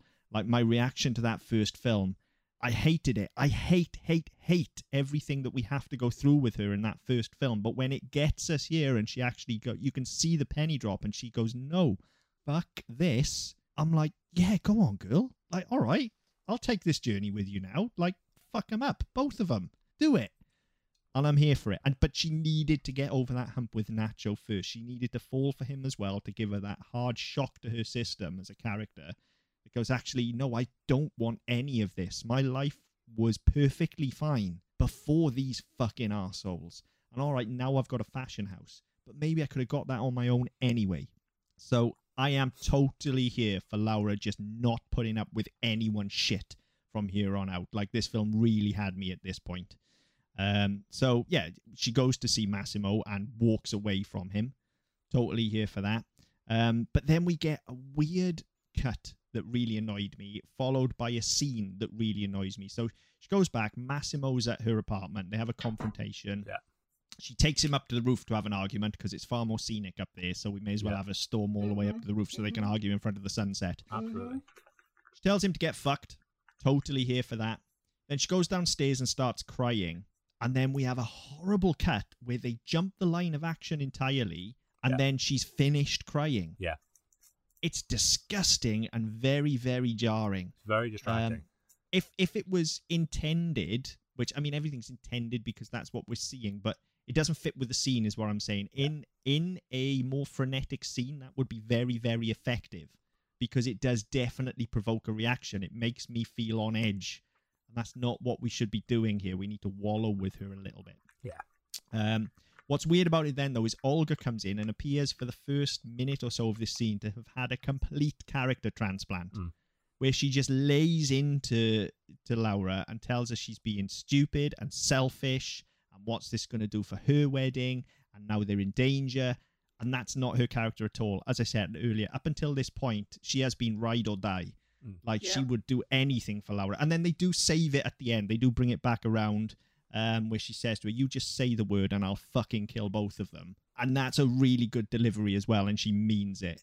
And that's really good the way they end the scene. But to start with, it just feels off. I was like, What what's going on here? This is really fucking weird. And So I don't know This is what I was sort of talking about earlier on. So you, you get this scene. There, there are a couple of lines sort of early on where it just it almost looks as though they've they've wanted to do something and then actually no, we can't do that. We need to rein it back in. And I don't know whether again, I don't know whether it's intentional. They, they want us to be sowing this of this this little bit of doubt, this little bit of tension. So when you ha- when you get to this this argument between them, it, it works a bit better. But it just seemed like they there was an intention to do that, but they didn't quite do it. They they they, they reverted back to oh yeah, we're just you know, two pals gaffing around, know, goofing around and having a good time. And then you get this scene, and yeah, you, it just appears completely out of character because of it. And I, Yeah, think, I I- think that's what I was talking about earlier. Was that I didn't like what they did with her character in, in this one. This one. There, there should be no argument between them. Like No, Olga as a character should immediately just be like, All right, Laura, I'll fucking kill him. Yeah, t- Yeah. Tell, tell me where, man. I'll fucking. They've made you. you cry. I am gonna fucking kill them. Yeah. I don't care if they're gangsters. I don't care if they're scary. Yeah. They've hurt you. I'm gonna fucking kill them. And Yeah. that's where she is by the end of the scene, which is where she should be automatically. So it just felt weird. It was a weird misstep. I don't know why it's there. Should have been cut out entirely and just come in at the end of the scene if it comes to that. But it is what it is. We had it. They rectified it at the end, so I'll let it go. Um, and then she goes to see appearance, which I wasn't expecting in this Yeah. film at all. And this is where it becomes a totally different film. And it, all of a sudden, it just gets real navel gazy for about 20 minutes. Well, I mean, Um, thi- this, this, that last scene with Olga, and then this sequence with the parents, especially the stuff when she starts doing the stuff with her father, and like they start now, they start Hmm. bonding and, and recreating stuff from her youth and stuff. I thought this, I thought the end of the way that this film was going to end was going to be very different I mean, I- because of these. so did because, I. And when we get to the end, we'll, we'll talk about it. But Yeah. because of the, because of that scene and then this sequence you get with the parents, yeah, which I, is I probably thought it what, would be. five minutes. I mean, Oh, it's it's lengthy and and it's and it's fucking genuinely good. there's a lot like of heart this, this whole yeah, it, and and the performances are all good. It's well I shot. think, I think the, the only problem I have with it is it doesn't belong in this fucking film. It's too good well, for I, this I've film. actually I've actually written in my notes here like the, these scenes at the parents, especially the one at the dinner table, Hmm. are genuinely good. Like it works Yeah. really well. It's well shot, and you know if it wasn't for all the pointless fucking and music videos.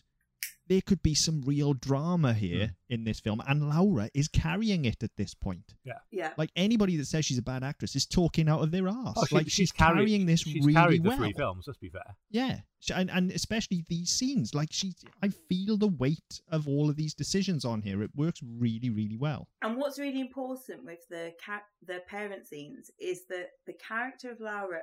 Bear in mind, I still haven't watched the first film, and I'm not going to fucking watch Yeah, it. don't bother.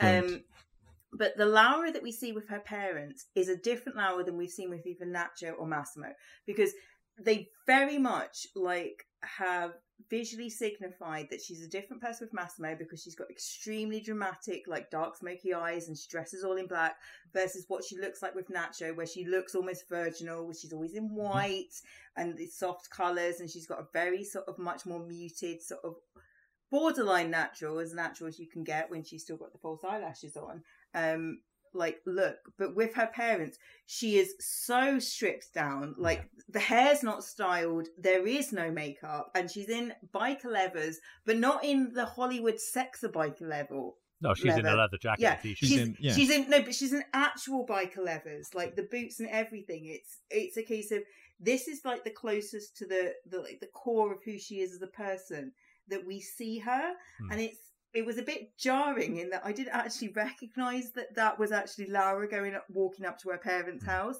until they really sort of cut through and I saw the reaction. I was just like, oh no, shit, that is her because it's she is so different in those those bits. Although, why the fucking nuns? Yeah, no yeah. idea. I've made a comment about them two random nuns. Um, but yeah, you're right. This is this is Yeah. Laura Prime, as Yeah. I, as I Yeah. dubbed her in my notes here. Yeah. It, it's like this is this is the Core actual Laura. Laura. Yeah. Yeah, Yeah. we've stripped all of the layers away. Yeah. It, it's like she's had a hard reset. Like the Yeah. past three years was horrendous. And she was trapped in that. And yes, there's Stockholm syndrome and all of those things that we were talking about, but she was trapped in that and she lost herself. And now actually she's had the fucking alarm bells ring. She's had the wake up call. And this is Laura Prime. And she's Yeah. not putting up with this shit anymore. So she goes to see her parents who tried to talk sense into her last film and she wouldn't have any Mm. of it. So she Yeah. kind of basically goes there, cap in hand and of course they're her parents so they're like yeah okay we tried to tell you you didn't listen but you're here now and so she gets that nurturing there's a lovely lovely scene um, with them as well where they say a woman who lives only for a man will always be unhappy Yeah. it's about fucking time Yep. this film got around to politics like that Yep. quite frankly i don't know why it's taken three films to get to that level of gender politics here but Hmm. there you go um, Yeah, because I basically the last saying to her, film I thought Laura's mom was shit. I hated her, and then Yeah. in this film I've done a complete 180. I'm just like, yes, yes Yeah. great and and her of course dad again is just yeah. absolutely wonderful. And again, teeing it up for what I think is going to be the ending here, where you know they're just basically saying to her like, "Don't don't live for either of these." And we know she's got a fashion house, and we know that it's successful now. So she doesn't need these fucking chuckleheads. She hmm. can just go and run a fashion label and be, you know, a strong, successful businesswoman. She doesn't need these fucking idiots. So that's all good. And then, this this film is clearly sort of rocketing towards its conclusion. So they have to deliver. Yeah, they they realize and- they realize when there's about 15 minutes left that oh fuck we haven't actually started Act Three yet. Yeah, Well, they kind they kind of have. Well, Act, I think Act Three starts with with her realization that Nacho, and I say her realization, it's played for on her face. Mm. Okay, there is nothing explicitly said with either of these these fuckers gaslighting her. It's it's there for you if you want it, but it's definitely there in the narrative. You could completely miss it if you're just watching the fucking. Okay, but Act Three starts when she realizes that actually Nacho is gaslighting her as well, and she just goes, "No, fuck this shit." She goes home, has it out with Massimo. Yeah, it Mm. fronts up to, to Olga as well when Olga starts telling her she's being an idiot. Like Yeah. she doesn't just take it. Yeah, 'cause I, I think like- at that point we're about 20 minutes and change from the end, aren't we?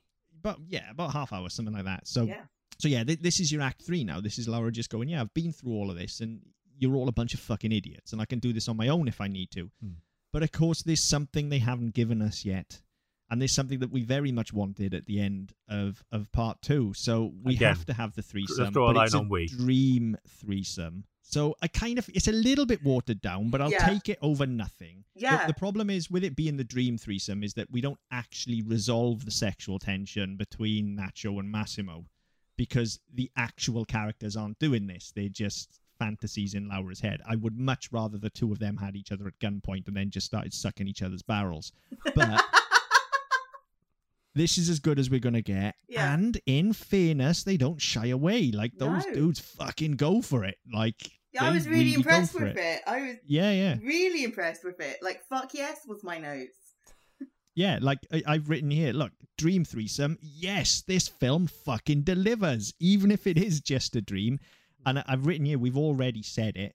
Like at the end of the last episode, we said two things. We want more Olga and we want a threesome. And they've given us both. So if nothing else, I've got to I've got to give them credit for giving that. Now, it's all very well and good this dream threesome, but I've written here now. Of course, we know that she needs to leave them both and fuck off with Olga to travel the world and run her fashion house. But I'll take this for now, and that's where I want this end to go. That appears to be what the whole film has been teeing up as well. Like I say, if you think right back to the start, the very first person that shows any concern whatsoever for Laura is Olga, Yeah. and she's been with her this whole film.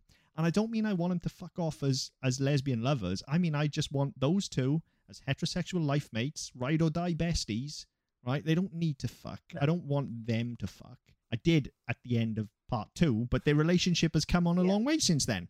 Yeah. I want to just see Laura accept that she doesn't need anybody. She doesn't really need Olga either, but she really enjoys her company. So the two of them can just fuck off. Laura can, uh, uh, sorry, Olga can be a PA or something, and Go- they can just, just fuck go and off have a and travel the world. Also, Yeah, exactly. Olga, Olga gets massive points at this stage because she has actually been learning Italian. Yeah. Because she's like, do you know what? If I am surrounded by the Sicilian mafia, I am going to Yeah. learn what the fuck they are saying.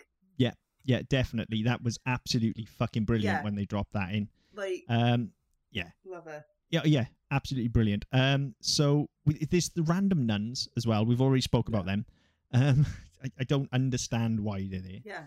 It was quite. I don't know if you noticed as well. Actually, when um just before this bit, so when um her and her father go to the window and he orders coffee and he you know they they walk in, he's got his arm around her.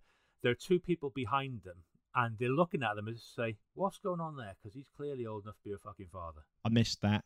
There's Um, there's, there's a couple there, and it, it looks like they're trying to take a selfie with something behind them, but they're both Right. watching them walk away, and the look on their faces are, "What the fuck is going on there?" I missed that. The, the only thing I don't really like about any of this, and it's not a fault here, it's a fault earlier, is that she's so fucking thirsty for Massimo at the start. Hmm. And I feel like this journey, she should have had doubt at least then rather than being totally thirsty. But again, as I say, that first act was what it was. I think I think they pull it back. I just think this would have worked better if she hadn't have been quite so fucking thirsty at the start. But of course, you know, 90% of the people watching this film are not watching it through the same lens that I am. They want to see those two fuck. Mm. So they had to fuck. Um, but I would prefer it if they weren't quite so thirsty. Um, so then, yeah, we get Olga phones her and, and just says, like, you've got to fucking get back here because somehow, just, and the exposition in this film is like Star Wars level. Somehow, Massimo now knows that Nacho's Yeah. uh, fucked Laura, and we don't need to know why, but he's gone off the fucking deep end and he's going to kill everybody. And then that's that's where we get the revelation as well, where she just says, "Oh, I know all of this because I've been learning Italian because I'm not hanging out with the mob and not learning it." Yeah. Just what a brilliant character Yeah. beat for her. That's Uh, just one of those it- random things that totally makes sense. Yeah, it, it, Yeah. it just gives us so much agency. Yeah, it leans into my favourite line as well, where Laura says, "Oh, calm down, have a cigarette." What the fuck do you think I'm doing? Yes. Oh, she's she's phenomenal towards the end. I really think we should have seen more of her because yeah, she's absolutely brilliant towards the end of this film. Like she just becomes that. Like I say, she could be the PA or something because she just kind of becomes that Swiss Army friend at this point. Yeah, Whereas just uh, Yeah. like, whatever you need, she's got it. Do you- Yeah. Do you need a cigarette? I've got them in my bag. Do you need a light? I've got a light. Do you need a shoulder to cry on? Here I am. By the way, I also speak Italian, no kung fu, can drive really fast. Like she, I, whatever- I- I've already the- I've already dug the hole to put the bodies in. Yeah, you Yeah. get the impression that whatever Laura needs at this point, Olga's already two steps ahead. Yeah. Like, she's on it. And- I- I fucking love her. I mean, that. jumping ahead a little bit, 'cause we, there's a, a scene uh, in the middle, but when um, Laura gets back to um, back to Sicily, no, she she gets back to the house. Um, Olga's right there on the doorstep. Look, I packed a bag. There's not much in it, but it's enough to get you away from it. Just just take it and run. Uh, yeah, we'll we'll talk about that when we get there because one of my favorite Olga lines comes there as well. Again, just when I think I can't love her anymore. But just before that, we do have something important that we need to talk about because she does hang up the phone Yeah. and she tells her dad what's going on. Um, and of course, her dad is terribly concerned Yeah. and understands that she has to go back to Sicily as, as quickly as possible and rectify all of this. And he's very, very worried for her. But, you know, he's a middle aged man. So, of course, there's time for apple pie first. There's always time for apple pie, even I- in the middle of a bloody turf like war I've where your spent- daughter's about to die. I've spent three Yeah. euros on apple pie. Come on, just come have your dessert first. Of course. Like, I think it was more than three important. euros he spent looking at the state of that place. Yeah. Yeah, nothing is more important than dessert to a middle-aged man. Let me tell Or a fat you. twat. like, yeah, like there's always time for apple pie. All right. Um. So yeah, then then she goes like Laura is waiting for her outside the house. Like they're ready to. Uh, sorry, Olga's waiting for her outside the house. She tells her she's packed the bag.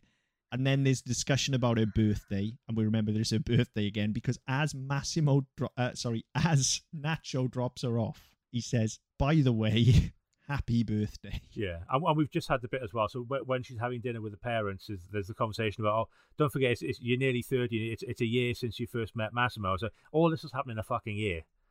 Yeah, So let, let's recap. Um, she's been kidnapped, raped. Raped. Actually, no, sorry. She had a heart attack on the beach. Oh yes, she did. Kidnapped, raped, killed in a tunnel, Yep. lost a baby, Yep. married, Yep. kidnapped again, shot, not died, and left her husband. Yep. And so what does she do in the other four days?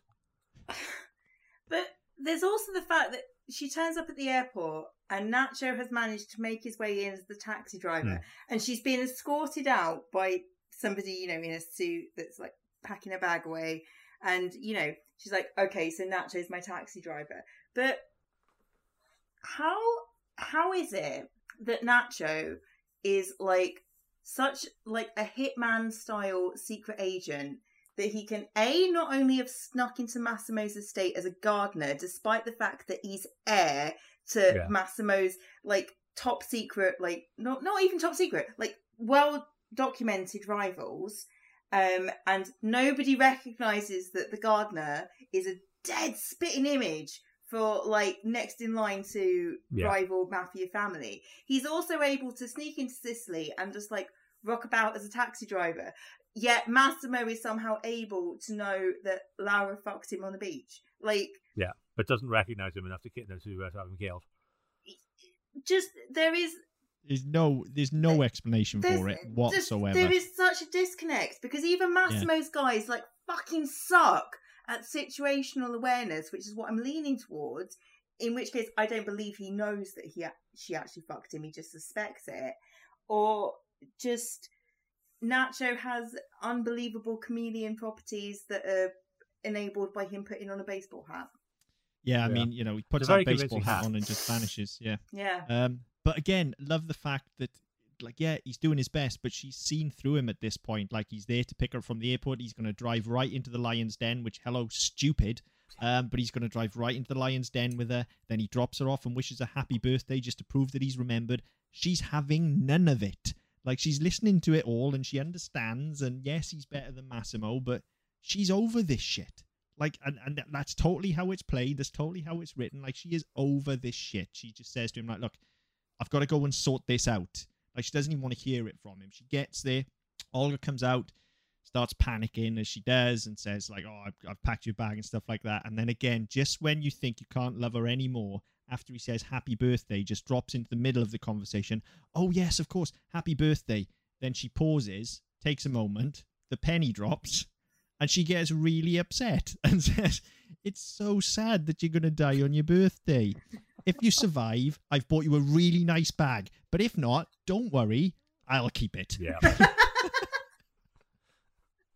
I fucking love her. yeah, She is the friend that everyone needs. yeah, you know, yeah. like she's not going to see a good bag go to waste. That would just be wrong. That would be, That that would would be be pointless, wrong. wouldn't it? It'd be a waste. She would have Yeah, dropped serious absolutely. cash on that as well because do you know how expensive handbags get?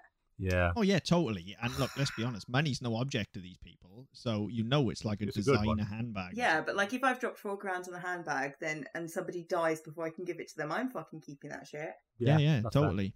So if I here we spent go that much, I'd be fucking keeping it as well. Yeah. So so we're teed up for the end, and I did a time check here, and there's only a couple of minutes left. Yeah. So 10 again, at this point, yeah, at this point, I'm going like because that's right. That includes credits as Yeah. well. Because And at this actually, point, I'm the credits like- are quite long as well. Yeah, I'm like, she is gonna do it. There's not gonna be any fucking. She's gonna walk down there, tell him to get fucked, and the two of them are gonna leave. Yeah. This is what's gonna happen. Maybe there'll be some shooting and stuff. Maybe the boys will kill each other. I don't know, but she's gonna tell him to get fucked, and she's gonna leave. See, I And then they get disagree. I disagree. By this Go on. stage, What did what did you think was gonna happen? by this, this stage, I was looking at the timestamp that was left remaining, and I was thinking, right, with how long they take to establish plot points, there is no way they are wrapping up this story in the next time. And all of a sudden, the note that you sent me in the WhatsApp group, I suddenly realized what it meant, and I was like, no, Mm. no, Mm. no, no, no. So I, f- from this point onwards, where she goes down to see him, I was screaming no in my head because I Well- knew what was going to happen. Well, I was screaming no in my head a lot as well. And had I been like not taking notes, if I was just watching this, I would be screaming at the TV. I, I would literally be screaming out loud at the TV. I was that annoyed with this ending. Instead, I've transcribed it into my notes. Um, so I'll go through them one at a time with you listeners. But I mean, to start with, she goes down onto the beach. And again, I'm thinking this is what's going to happen and she's going to walk away because actually, if it ends on the beach, then it ends where it started. Hmm. And I don't mean where this one started, I mean all the way back. The very first shot, the very first time he sees her is on a beach. That's where this whole thing started. So she goes down, and I've written, oh my fucking god. This is the first of my blow by blow notes. oh my fucking god, he is going to gaslight her again. Because he comes straight back with, This is your fault. You didn't come to me after losing the baby. If you'd have just come to me, we could have sorted all of this out. And then he gives us the fucking speech. If you really love something, let her go. What a fucking arsehole. I'm sorry. If you love something, let her go. Doesn't that tell you That every fucking thing you need to know about the character? Yeah, that is what he says. Right now, let's just unpack this for a minute, shall we? So, first of all, there's the gaslighting of all of that. Again, if you love her, let her go. If she doesn't come back, it wasn't meant to be. So, if she doesn't come back, it's her fault, Yep. not his. And he gets to be annoyed Yeah, and sad gets, to be about the, it. he gets to be the martyr. He gave her up. She didn't want him. right? So that's an, but never mind all of that. Let's just take a second to think about how this whole thing started. The premise for this whole six-hour adventure that we've been on. If you love something, let it go. No, if you love something, kidnap it and make it fall in love with you. Rape it if you, you have go, to, Mark. but fucking So, so get this, over the line any way you can. these wise words that he lives his life by, that he's been told as some sage advice by some old dude somewhere that he'll never forget. Fucking forgot him for the first two fucking films, didn't he? Because he certainly didn't let her go. No, in fact, he did the complete opposite of that. He kidnapped and raped her. So, yeah, not buying this shit. And this point, I'm still believing so is Laura. But then they gaze at each other longingly his whole demeanor shifts and he says, Are you back, baby girl? and I've just written, Yuck.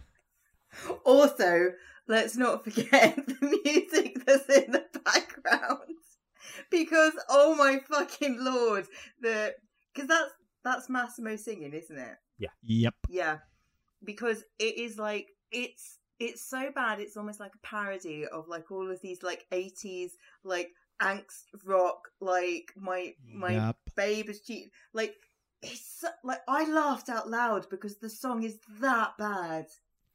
I couldn't laugh because I was so, so annoyed. Like, I legitimately have not been this annoyed with any story I've seen in any format since. Can I? Sp- I can spoil. Game of Thrones has been long enough. Oh, yeah. I have not Yeah. been that annoyed since Arya killed the Night King. Like I was so fucking annoyed at this ending Yeah. because they've teed this up to go a certain way. And yes, maybe that's on me for just thinking this is how I would end it. But all of the signs were there, and by not ending this way, like you've made the choice, and that's fine. You made the wrong one, Mm. but then don't lead us down the garden path. Yeah. And my notes continue from, "Are you back, baby girl?" Yuck. To please don't do this. Then on the next line, I've written, No, please don't end this unresolved. And this is still going on. The music is swelling. They're gazing at each other longingly. I've just written again, Please, no, no, don't crane up. No, no, don't show us the sun. Don't you dare fucking fade. Fuck you. You almost fucking had it, you fucking assholes, is how I've ended my note. My notes, my notes are much more succinct than yours. I've just got three words. Oh, fuck off. Yeah, that's how I felt at the end. Like, I, I'm had so that at the annoyed. start, to be honest. It didn't get much better after that. Well, no, see, the, the thing is, like, even with the other two, like, the first one's repulsive, Hmm. the second one was boring, right? And I hated both of those, and I hated them all the way through. So I knew, like, when we got to the end, I was able to go, oh, yeah, that was bullshit. This one took me on a journey. This one made me care.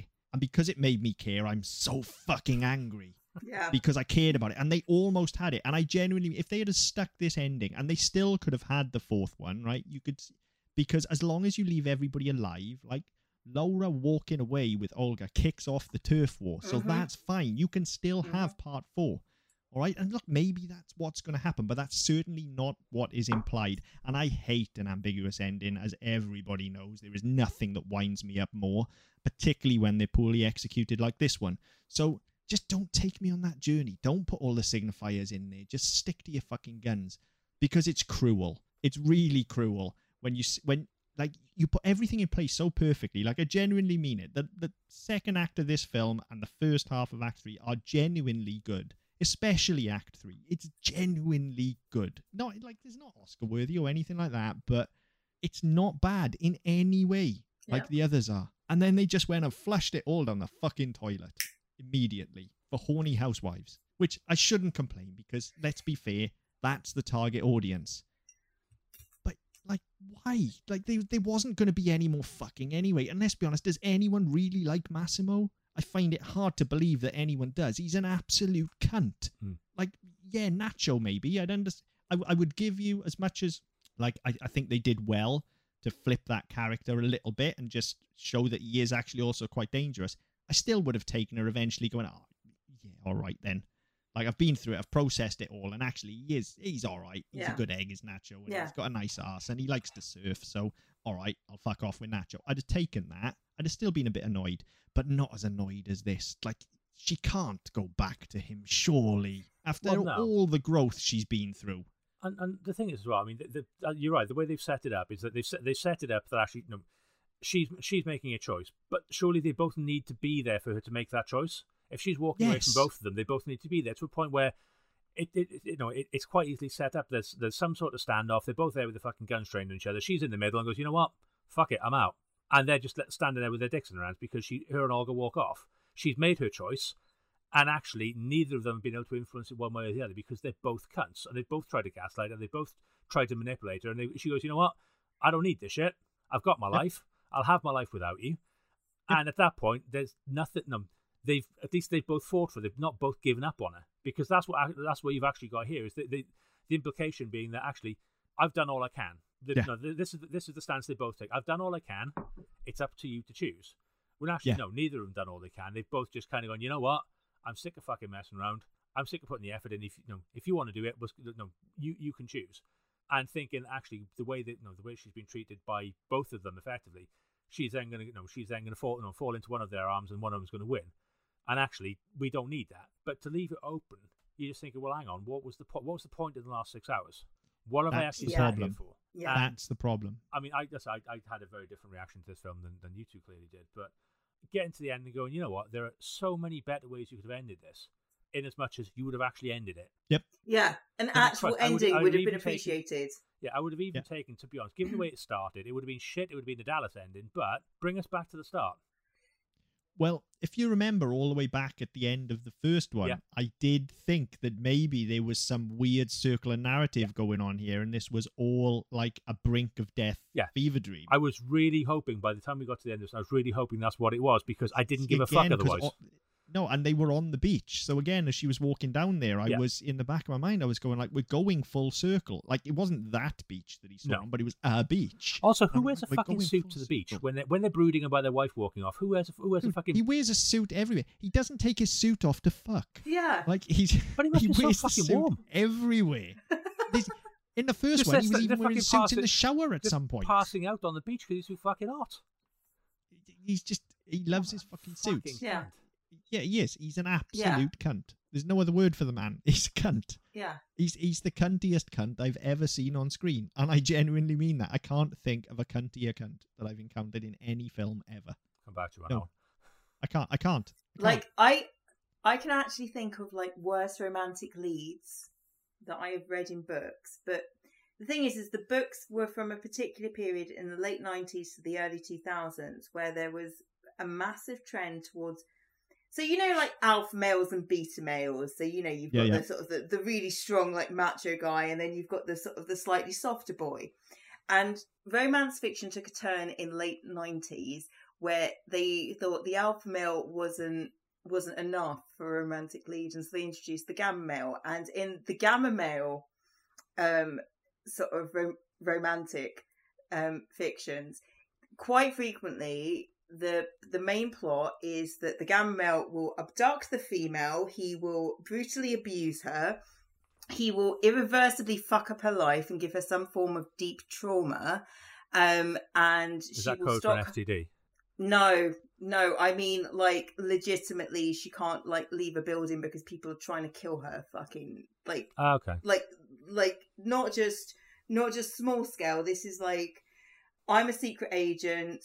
I've kidnapped you because I thought you were something, or maybe I'm using you as a thing for my thing. I legitimately have left you strapped to a chair in a warehouse that I have then blown up to escape my to, to, you know to make my escape and then we meet five years later and i'm just like oh yeah i remember you you were the cute thing that i used to like do my distraction I'm now your romantic lead, and like the the the book plays it absolutely straight.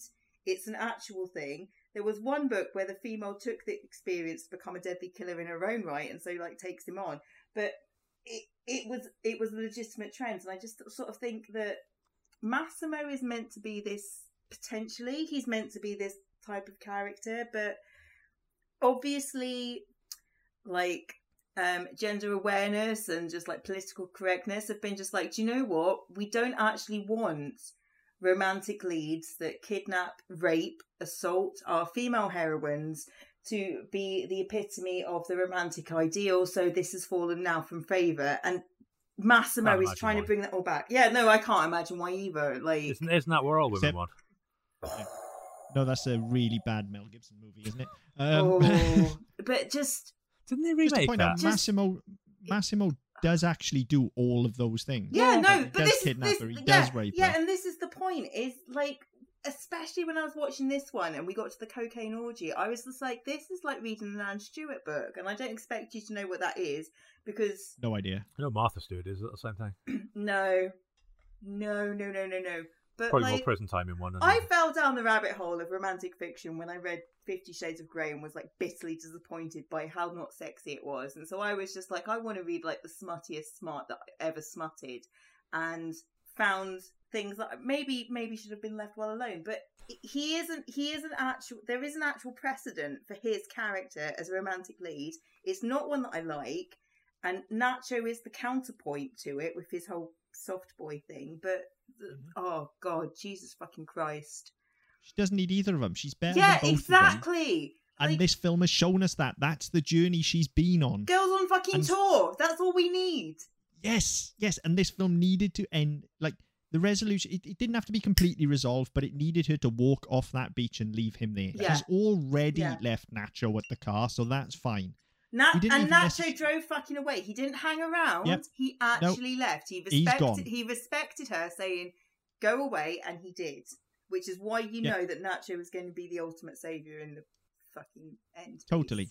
Piece. And and we just need to see her walk off that beach. We didn't even necessarily need to see her go back to Olga. Well, that would have been nice to see both of them have a Thelma and Louise moment, but we didn't need that. We just need to see her walk away. Yep. That's all we need. Yep.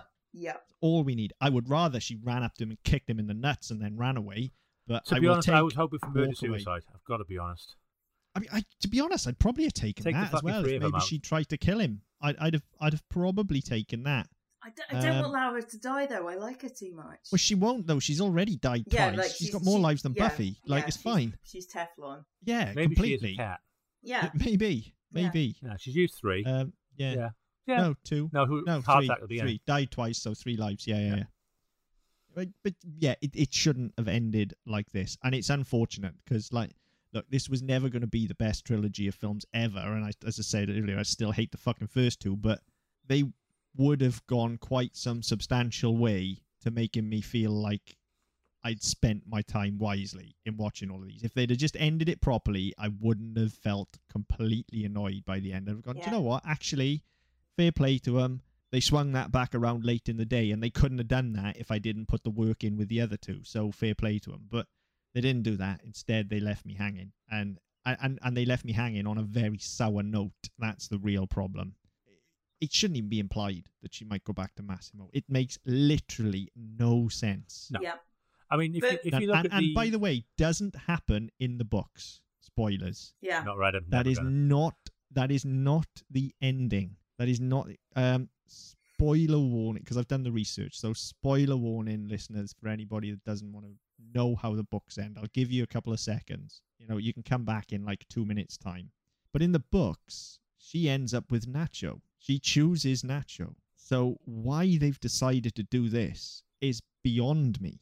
I mean, there's all sorts of other stuff as well. Like Massimo goes on a murderous ram- rampage and kills a dog at one Again, point in the I'm- book. I'm She here for that. Have a dog in this. I'm here for that. I'm fucking. I'm No! never here for killing the dog. No, no, not necessarily for the murder in the dog, but the murderous rampage and the jealous rage and shit. I'm there for because he's actually shown some fucking character at that point. Well, I mean, he's he's already been a like cunt. Like I Well, he's been a cunt, I but don't it's- it- that's just because he doesn't know what else to do. Give him some actual but you rage know to he pick on. murders. You know he does. You know he does murders. Oh, like Oh, yeah. blatantly. We don't see it because it's not important because he doesn't do them with his dick out. but you know he does murders. Oh, absolutely. Like absolutely. absolutely. But then again, Nacho murdered three people, so yeah. Like if he went if he like if he went full Buffalo Bill over it, you'd see him, but he doesn't. So you don't get to see him because he's I mean, even if he did get off on murders, he'd still do it fully clothed in a business suit anyway. He'd just jack off in the shower afterwards Yeah. because he can't take that fucking suit off. So, but you know he does murders. You know he's Oh, dangerous. yeah. Clearly, I mean, Olga's terrified. Bless her. So yeah, she, she's that terrified. She's smoking constantly. yeah, Don't do absolutely. smoking constantly. For some of us, No. it is a defining personality trait. So, like, yeah, I, I don't understand why we've just. and, and the only conclusion I can come to is one that much of the internet has come to as well. In that, despite the fact it hasn't been announced yet, this is half of a two-part film. I think They're- that is they're the only conclusion it. I can come It's to. Breaking Yeah, Dawn Part 1, Part 2. yeah, I think so too. Yeah. I think so It's too. like the serpent that eats oh, joy. itself. Yep, totally. So I think we have got more to go. And as much as I'm annoyed with the end of this one, had I known there was another part coming, I wouldn't be so annoyed. So as long it like if there is a part four, and again we, they haven't announced anything, not at the point of recording anyway. But if if there is a part four, I'm here for it at this point. I am definitely going to watch it, and I will be here for them following that plot line of the book as long as she does things on her own accord to go with Nachos. I'd rather she ended up on her own, but she follows things on her own accord and fucks Massimo over, makes the conscious decision to go with Nacho, and they have to like team up and fuck up Massimo or something. I'm here for all of that. Yeah. What I'm not here for is just leaving it like this. This is horrendous. I think there's got to be there's got to be a part four because there's the whole speech that Nacho gives where he's like giving her back her agency of choice and then follows through Yep. with it. And the Yep. only reason for that speech to exist in that film is because they're they're gearing up a part four where she makes the choice to go with Nacho, and also the two of them then like fucking off the whole ma- the mafia world and going off and being surf bums. But Yeah. like the only like the, they spend so long on that speech and it's Yeah. only there to set him up as this is why he's the better choice because they hadn't done that groundwork in the second film so they needed to get it in the third film and they've put it down there Yeah, definitely. So I think we'll see a fourth one. yeah And if we do, I'm here for it. So Yeah. watch this, space listeners. I, I may be on the video, but be- maybe swinging from the rafters my fucking neck. I was going to say, I can't guarantee that Mark will be on that podcast. I'll be here Ellen because I I I haven't definitely missed in the last seven years, but no. I may be dead. yeah i know that we said like going into the third one that you were the fanboy but i think i've like joined you on that side Totally. Yeah. Totally. like, And, you I've, know, we I've said it- swung round. we were saying it in jest because I suggested we do this, and like I hated the first two as much as everybody else. But no, I'm I'm other than this end, which has completely soured my Yeah. my taste in it. Like I'm kind of here for this for this film now, and I'm kind of invested in this story. So if there is another one, I will definitely watch it, and I just hope to God they've sorted it out. please fucking Um, god Yeah, but we'll see. So, I mean, my closing notes, I think I've pretty much covered them there. I've just said that I am so fucking annoyed that this falls into all the same tropey traps, which is a great word, by the way, tropey traps. I don't know why we haven't used that before, as the previous films. But there was an actual story and character development here, and they flushed it all down the fucking toilet in the last five mm. minutes. It is the best of the three, That's not hard. bar none. yeah agreed agreed Yeah. So that that's my feeling on it. Like it was it was so fucking close. And like I said, it's never going to be brilliant. It's never going to be one of my favorite films or anything like that. But it's very nearly good, yeah passable, all right, Enjoy- intelligent in some at least a places, fun way to spend enjoyable. a couple, couple of hours It was Yeah. like that. That hour in the middle in Portugal was great fun, yeah really good fun. yeah So yeah, I, I've been left with a sour taste, unfortunately. So is she after most That's- of that. Yeah, All I will say is that if you want to guarantee your enjoyment of this film, play my drinking game, which is when somebody drinks on screen, you drink. That would have made it better. yeah, definitely. Yeah, but like you will get fucking hammered. Or to really enhance your enjoyment, don't fucking watch it at all. No, I no, don't. I wouldn't no, go I don't far. agree with you with that one. I I'm can like, I can recommend this film. like I was with- having a good time until the ending. Yeah. I can recommend this film. I would just say turn it off when she's having a discussion with Olga. Just leave it there. That's actually a better ending. Leave it with Olga sat on the suitcase. Yeah, Yeah, that's Yeah. that's a better ending. Yeah. It's still an open ending. It's just it, it's a better one. yeah. Yeah. Just don't get Um, the yeah the wanky bit with Massimo at the end. Yeah, and and if you really want, honestly, fast forward all the fucking because like look, it's it's not sexy either. It's No, you this- don't this see film's about as anything. It's all erotic as shot toast, soft let's core style. Yeah, it's uh, just just fast forward all the fucking. Don't bother with it. There's actually an enjoyable little romp in this one. And if you fast forward all the Um, fucking, you take out about an hour of the content. You you do Yeah. you do. It, it's much leaner if you get rid of that. Um. So yeah, I I can kind of recommend this if if it's your if it's your kind of thing and you want a, a light-hearted romp through Europe with two very charismatic leads. I yeah, give it a go. It's absolutely fine. Yeah, yeah. I'm. I, th- I think I'm gonna. I'm gonna leave it on that one. Um. So I, I guess the question is: Is it better than Mario? I'll start with you, Chris. Uh, no, only because of that ending. Genuinely, that ending has brought it down so many pegs, and I was seriously, I was seriously considering having to write that this was better than Mario in my, in my notes until that ending, and then that just fucked it so badly. You know, because because the litmus test with me whenever I'm on the fence is always which one do I watch if you put them in front of me, and this ending annoys me so much that it wouldn't be this. Because Mario I can just switch my brain off and watch and enjoy. Whereas this is going to wind me up every single time. And even for me because i know what's coming the act of stopping it with olga on the suitcase is still going to leave me thinking ah but if i'd carried on this is what happens. I know now i can't unknow that. Mm. i've always got that information. So for me it's a no. Mario is the better film but it they very fucking nearly had this. Helen. Yeah, I'm gonna agree with Chris. Is that I despise Mario with every core of my being, and if it wasn't for that ending, this film would have completely swung it because I had for ninety percent of this entire film, I had a much better time than I had watching Mario. Like there are points where I was really fucking enjoying myself, but that ending. Well, it's not an ending. That's the problem. No. Is it's not an ending. It just fucking It stops. just finishes. And so I don't I don't necessarily feel it's a fair question because it's like you're asking half a film, is it better than Mario? And it's like, well, up to the halfway point of Mario, yeah, it's better. But I don't know what comes after this point. And it kills Yeah. me to say this, but of the two, watch watch Mario. Yeah, I, I think that's fair. I, I think you're right. I think if if this were a complete product, it may be a different conversation. Mhm. Um, but yeah, it's not. I mean, I think I think I've been quite clear. I, I I hated three parts of this film: the beginning, the middle, and the end. Um, the only saving grace was that when the credits came on, I knew I could turn it off and never have to fucking watch it again.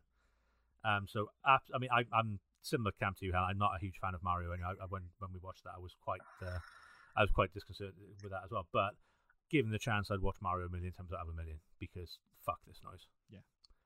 Um, I think we, yeah, we're we're kind of divided on this one. I'd love to know what everybody else thinks on this one. Um, yeah, where do we start? Really? Um, yeah, get in touch. Let us know. I mean, one or other yeah and is let wrong. us know whether you yeah are, are you team massimo team nacho or team laura that's the important The only question problem now, really. we've said nacho so many times. I'm fucking starving.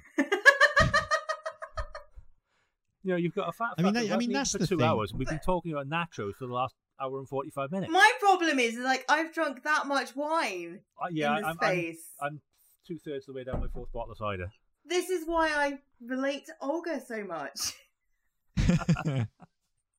I mean, that is a legitimate problem with with Nacho's name, though. Is like he's kind of almost perfect anyway. Plus, his name is is Nacho, and who doesn't love nachos? Yeah. Like, They should have called Chinese food. I'd been, I'd been all there then.